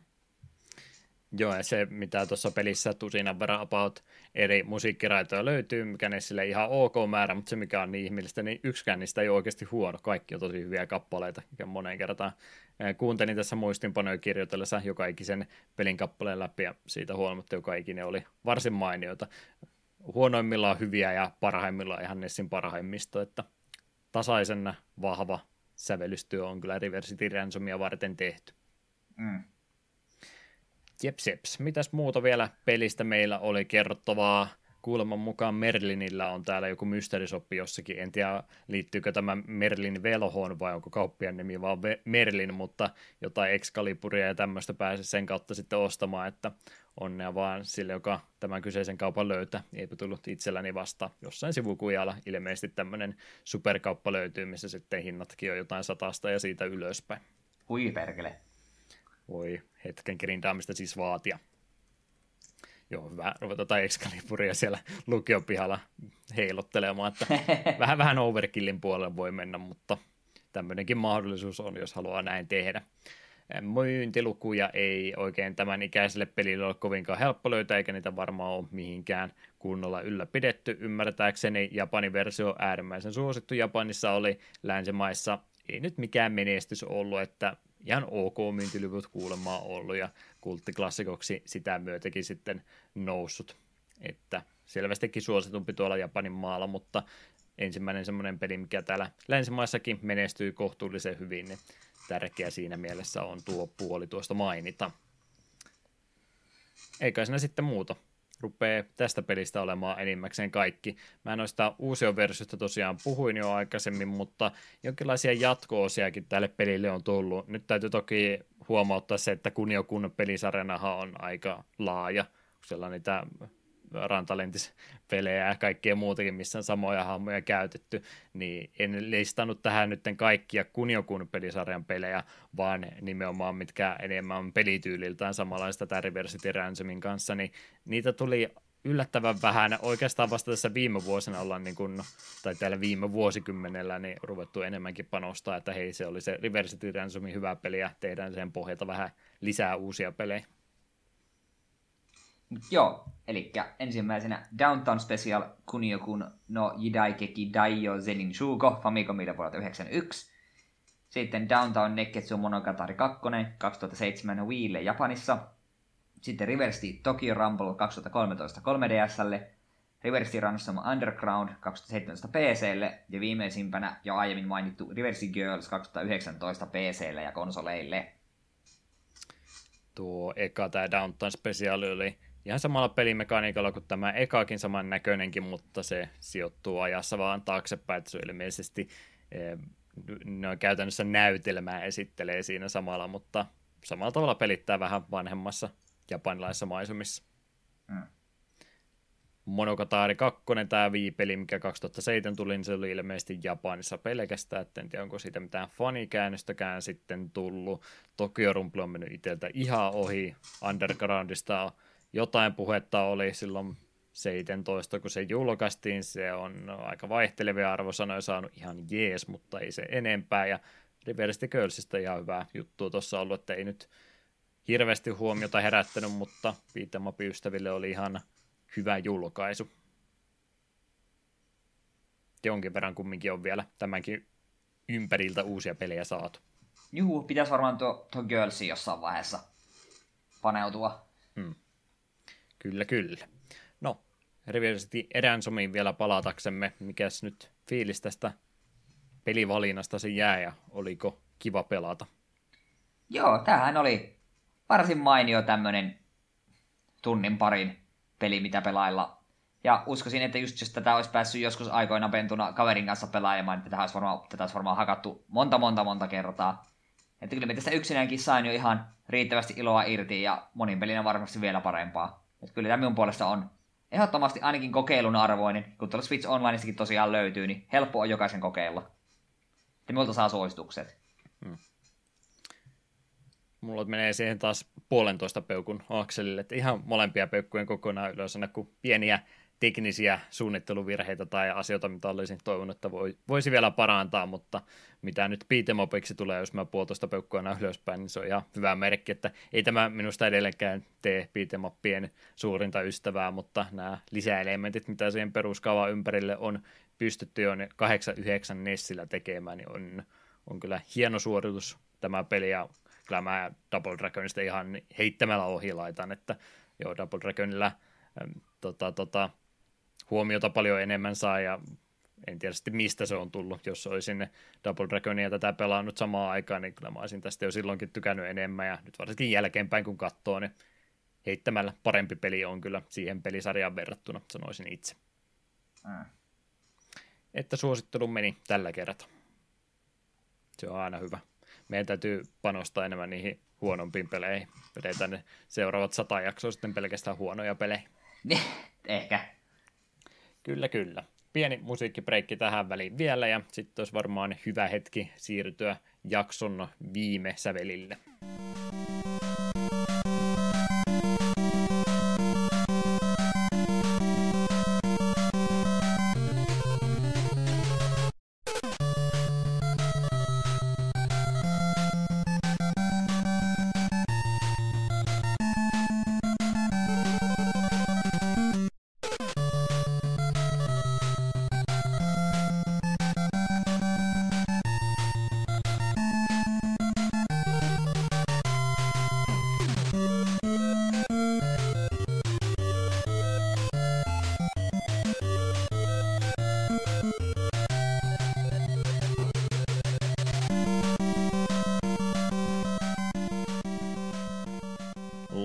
Loppuhöpinöitä meillä täällä olisi sitten tulossa, ja ennen kuin unohan, mä olin aika varma, että mä ehdin unohtamaan tämän, mutta loppukevennys Eetulle heitetään River City Ransomin pohjalta vitsi. No? Romhäkki. Tiedätkö, miksi kutsutaan River City Ransomin romhäkkiä, jossa sekoitellaan viholliset ja esineet vähän eri paikkoihin? River City Random. Oikein, hyvä Eetu. Sä oot samalla aaltopituudella minun kanssa. En haluaisi olla. Hmm. Mutta hyvä, että no, olemme ehkä viittäneet liikaa jo keskenemme aika. En yritä vitsejä enää tehdä, kun tiedät jo punchlinein etukäteen. Joo. Olisi pitänyt muotoilla tuo kysymys jotenkin eri tavalla varmaankin. No. Joo, mennään ä- äkkiä eteenpäin. Joo, anna mennä vaan. Joo, eli tulevia jaksoja. Seuraava jakso 29.9. tällainen erikoinen tapaus kuin Moon, Remix RPG Adventure. Sitten 13.10. UFO Enemy Unknown kautta XCOM UFO Defense. 27.10. Tokitori ja viimeinen lisäys 10.11. hypätään pitkästä aikaa Mega Driven pariin ja Echo the Dolphiniin. Jonkin verran Ekkoa kyllä on pelannut, mutta en ole sille kunnon mahdollisuutta koskaan antanut, niin nyt on pakko. Joo, mekin ovat silleen tyli minuutin alussa kokeillut ja aina se on sitten jäänyt. Niin tällä kertaa pakottaa itse pelaamaan vähän enemmän. Ollaan tota, miettinyt tätä syksyn aikataulua lähinnä tuon aikaisemmin mainitun MMO-pelin ympäriltä, että ehtii hyvissä ajoin asiat homma tota, hoitamaan hyvälle mallille ja valkkaa vähän lyhkäisempiä pelejä. Tota, seuraavaa muuniakin on aika pitkälle pelailu eteenpäin, niin oli myhäilinyt itsekseni, että hyvällä mallilla ja sitten silmät pyöristyä, ei herra jumala, ja tuo UFO tota, XCOMia ei ottanut ja rupesin nojailemaan taaksepäin, ei, ei, ei, ei, mit, mitä mä teen. Sekin täytyy siis varmaan kohta jo aloitella. Se ei taida ihan kahden tunnin peli kumminkaan olla. No jos se pelaat tosi huonosti, niin se voi olla se kaksi tuntia, että se on runi pilalla siinä kohtaa. Niin. Se on hyvä, jos arvostelee sen pohjalta, että hävisin samaan tien ja nyt kerron teille oikean mielipiteen tästä pelistä. Saman tien pistät tuon sen, sen Firaxiksen tuon, tuon XCOMin ja siihen se Long War modin päälle ja sitten valitat, että ihan kauhean vaikea peli, eihän sitten tullut yhtään mitään. Hmm. Vähän tarinoita on kuullut, että se ei ole heikko hermo sille. Kyllä, kyllä. Echo the Dolphin tosiaan on sitten se number 99 ja se oli marraskuun 10. ja katsotaan kalenteria eteenpäin, niin 24.11. oli sitten se sadas jakso ja ollaan me nyt jo monen kertaan sitä Zelda 2 puhuttu, niin se nyt yllätys ole tietysti, että se on se sadannen jakso aihe, niin sekin olisi sitten tuossa jo parin kuukauden päästä tulossa. Miten se aika on tuolla tavalla vierähtänytkään. Mm. Näin sen hyvän kuvan eilen jälleen kerran uudestaan kissasta synttärikakun äärellä ja hattu päässä ja vähän se on surkeen näköisenä siinä ja mitenkään se viesti siinä meni, että a, a, tota, aika valuu käsistäsi, virheet kasaantuvat, mahdollisuudet vähenevät. Ym, ymmärrätkö tämän vai pysytkö tota, ymmärtämättömän? Ymmärrän. Surullistahan tämä on, mutta pakko se on eteenpäin mennä kaikesta huolimatta. Jep. Joo, ei me varmaan sille sadannelle jaksolle siis mitään superihmeellistä olla tekemässä, että eikö se tule ihan jakson muiden joukossa olemaan, että voimme, voimme luvata katsoa joku pieni Dragster Watsi comeback ja voin katsoa mitä Soulia poille kuuluu ja jotain tämmöistä pientä, mutta älkää nyt liikaa vaan odottako, että emme ole arpomassa pleikkarivitoisia ja muita siinä jaksossa, että no Eetu voi Monster Trainin latauskoodin varmaan jollekin heittää ja siksi se on ihan jees. Niin, eikä se ole sekä hyvä. Riittää, niin niitä kommoneita voit lähetellä vähän postissa, jos vastaanottaja maksaa kulut tietysti. Totta kai. Mullakin, en, en anna mulla li, liian vähän. Mä hy- hyväilen kaikkia kommoneitakin, kun niitä on niin vähän. Odotan innolla sitä hetkeä, kun mä sorrun poromakiasta jonkun kokonaisen boosteriboxin hommaamaan ja kysyn Eetulta sillä johdattelevasti, että mitä sä sanoit niistä boosterien ostamisesta ja täältä lähtee taas. Mm mikä sen parempaa rahan käyttöä kuin pahvi. Jep. Jeps, jeps. Semmoiselta näyttää aikataulu meillä tässä ennen sadatta jaksoa. Onhan siihenkin hetki vielä aikaa, niin ei nyt vielä ihan vielä hermostuta ja oteta paineita tämmöisistä pyöreistä luvuista. Joillain muilla niitä on kumminkin useampia ja ovat siitä selvinneet ihan hyvin ja jatkaneet arjessa eteenpäin, niin ehkä mekin tästä selvitään. Koettelumussahan se on, mutta yritetään. Jep yhteydenottokanavia takapölkky.wordpress.com, takapölkky at gmail.com ilman ö-pisteitä, terveisiä voi sinne kyssäreitä tai muuta lähettää. Facebook, Twitteri, Discord-kanavakin on myös olemassa, mihinkä saa vapaasti liittyä ja linkki pitäisi ikuinen semmoinen olla monessa paikkaa, niin helposti sinnekin tienne kyllä löydätte. Eetu, löytyykö mistä? Minä mistä, löydyn. Mistä löytyy Monster Train Let's Playtä? Tuo olisi kyllä semmoinen peli, että jos olisin striimaaja, niin en striimaisi enää ikinä mitään muuta. Mikään ei estä sinua. Niin. Niin. Pitäisi lopettaa työt, pitäisi ottaa avioeroja, pitäisi eristäytyä muusta maailmasta. Kuulostat no, siltä, se... että sulla ei ole vapaa-aikaa enää ollenkaan. No siis on, mutta ei mulla niin paljon, että mä voisin käyttää striimaamiseen. Hmm. Mutta siis joo, e- ehkä vähän liian isoja uhrauksia, niin tällä hetkellä löydyn edelleen klaus merkin takaa Twitterissä tö eteen. Ja Juha, tarvitsetko kysyä, missä sinä olet, kun oot pelaamassa Vovia? niin. Äh, joo, kiitos Aasinsillasta. Draenor on serverin nimi, Horde puoli. Killan nimeksi me ollaan käytetty geneeristä Underdogs-nimeä kohta 3-14 vuotta. Nimi oli varattu, ihan kiva, että päästin siitä nimestä välillä eroonkin. Selkä sauna on killan nimi. Tervetuloa ottamaan saunaa selällenne Raenorin Horde puolella. Rekry on auki ja ei tarvitse kysellä, että mitä tarvii. Ihan sitä saa pelata mitä haluaa. Vi- viime kerralla kaksi vuotta sitten mun rekrytointi ei tuottanut tätä kohta tulosta. Toivottavasti nyt tärppä voitte sieltä klassikin puolta te muutamat, joita huomaan aina välillä pelaamassa sitä, niin retailin vaihtaa nyt takaisin ja selkäsaunaan teidän osoitteen. Oliko tuo uhkaus? Oli. kyllä, kyllä. Pakko. Tämä, tämä ei ollut ehdotus, tämä oli käsky. Mm. Deokin 89 YouTubessa vanhat videot löytyy twitch.tv kautta Deokin. Tuo tuleva PC-puilti mahdollistaa kyllä striimaamisenkin taas ihan hyvässä kuosissa. Sanoin alku, ja jätin alkuopinnossa varmaankin tällä kertaa viime kerrallakin mainitsematta, että mulla on 4G-antennin vahvistin sohvalla edelleenkin kyljellä. Kyllä mä varmaan sinne katolle jakson jossain vaiheessa mennä laittaa sen kiinni, niin ehkä uppikaista on sitten vähän enemmän, niin voi vähän paremmalla laadulla striimata sitten, kun se on paikallansa. Kauhea vaiva pitää seinästä porata reikä läpi ja johdot vetää. Ei, ai, ai, ai, ei ai, pysty. Twitterissä myöskin Deokin on nimimerkki, että sieltäkin saa kyllä kiinni, jos jostain syystä haluaa sosiaalista mediaa tukea. En suosittele. Jeps, semmonen jakso meillä olisi tällä kertaa. Kiitokset jälleen kerran kuuntelusta ja Eetu, mitenkäs aattelit tämän jakson päättää? ostakaa Monster Train.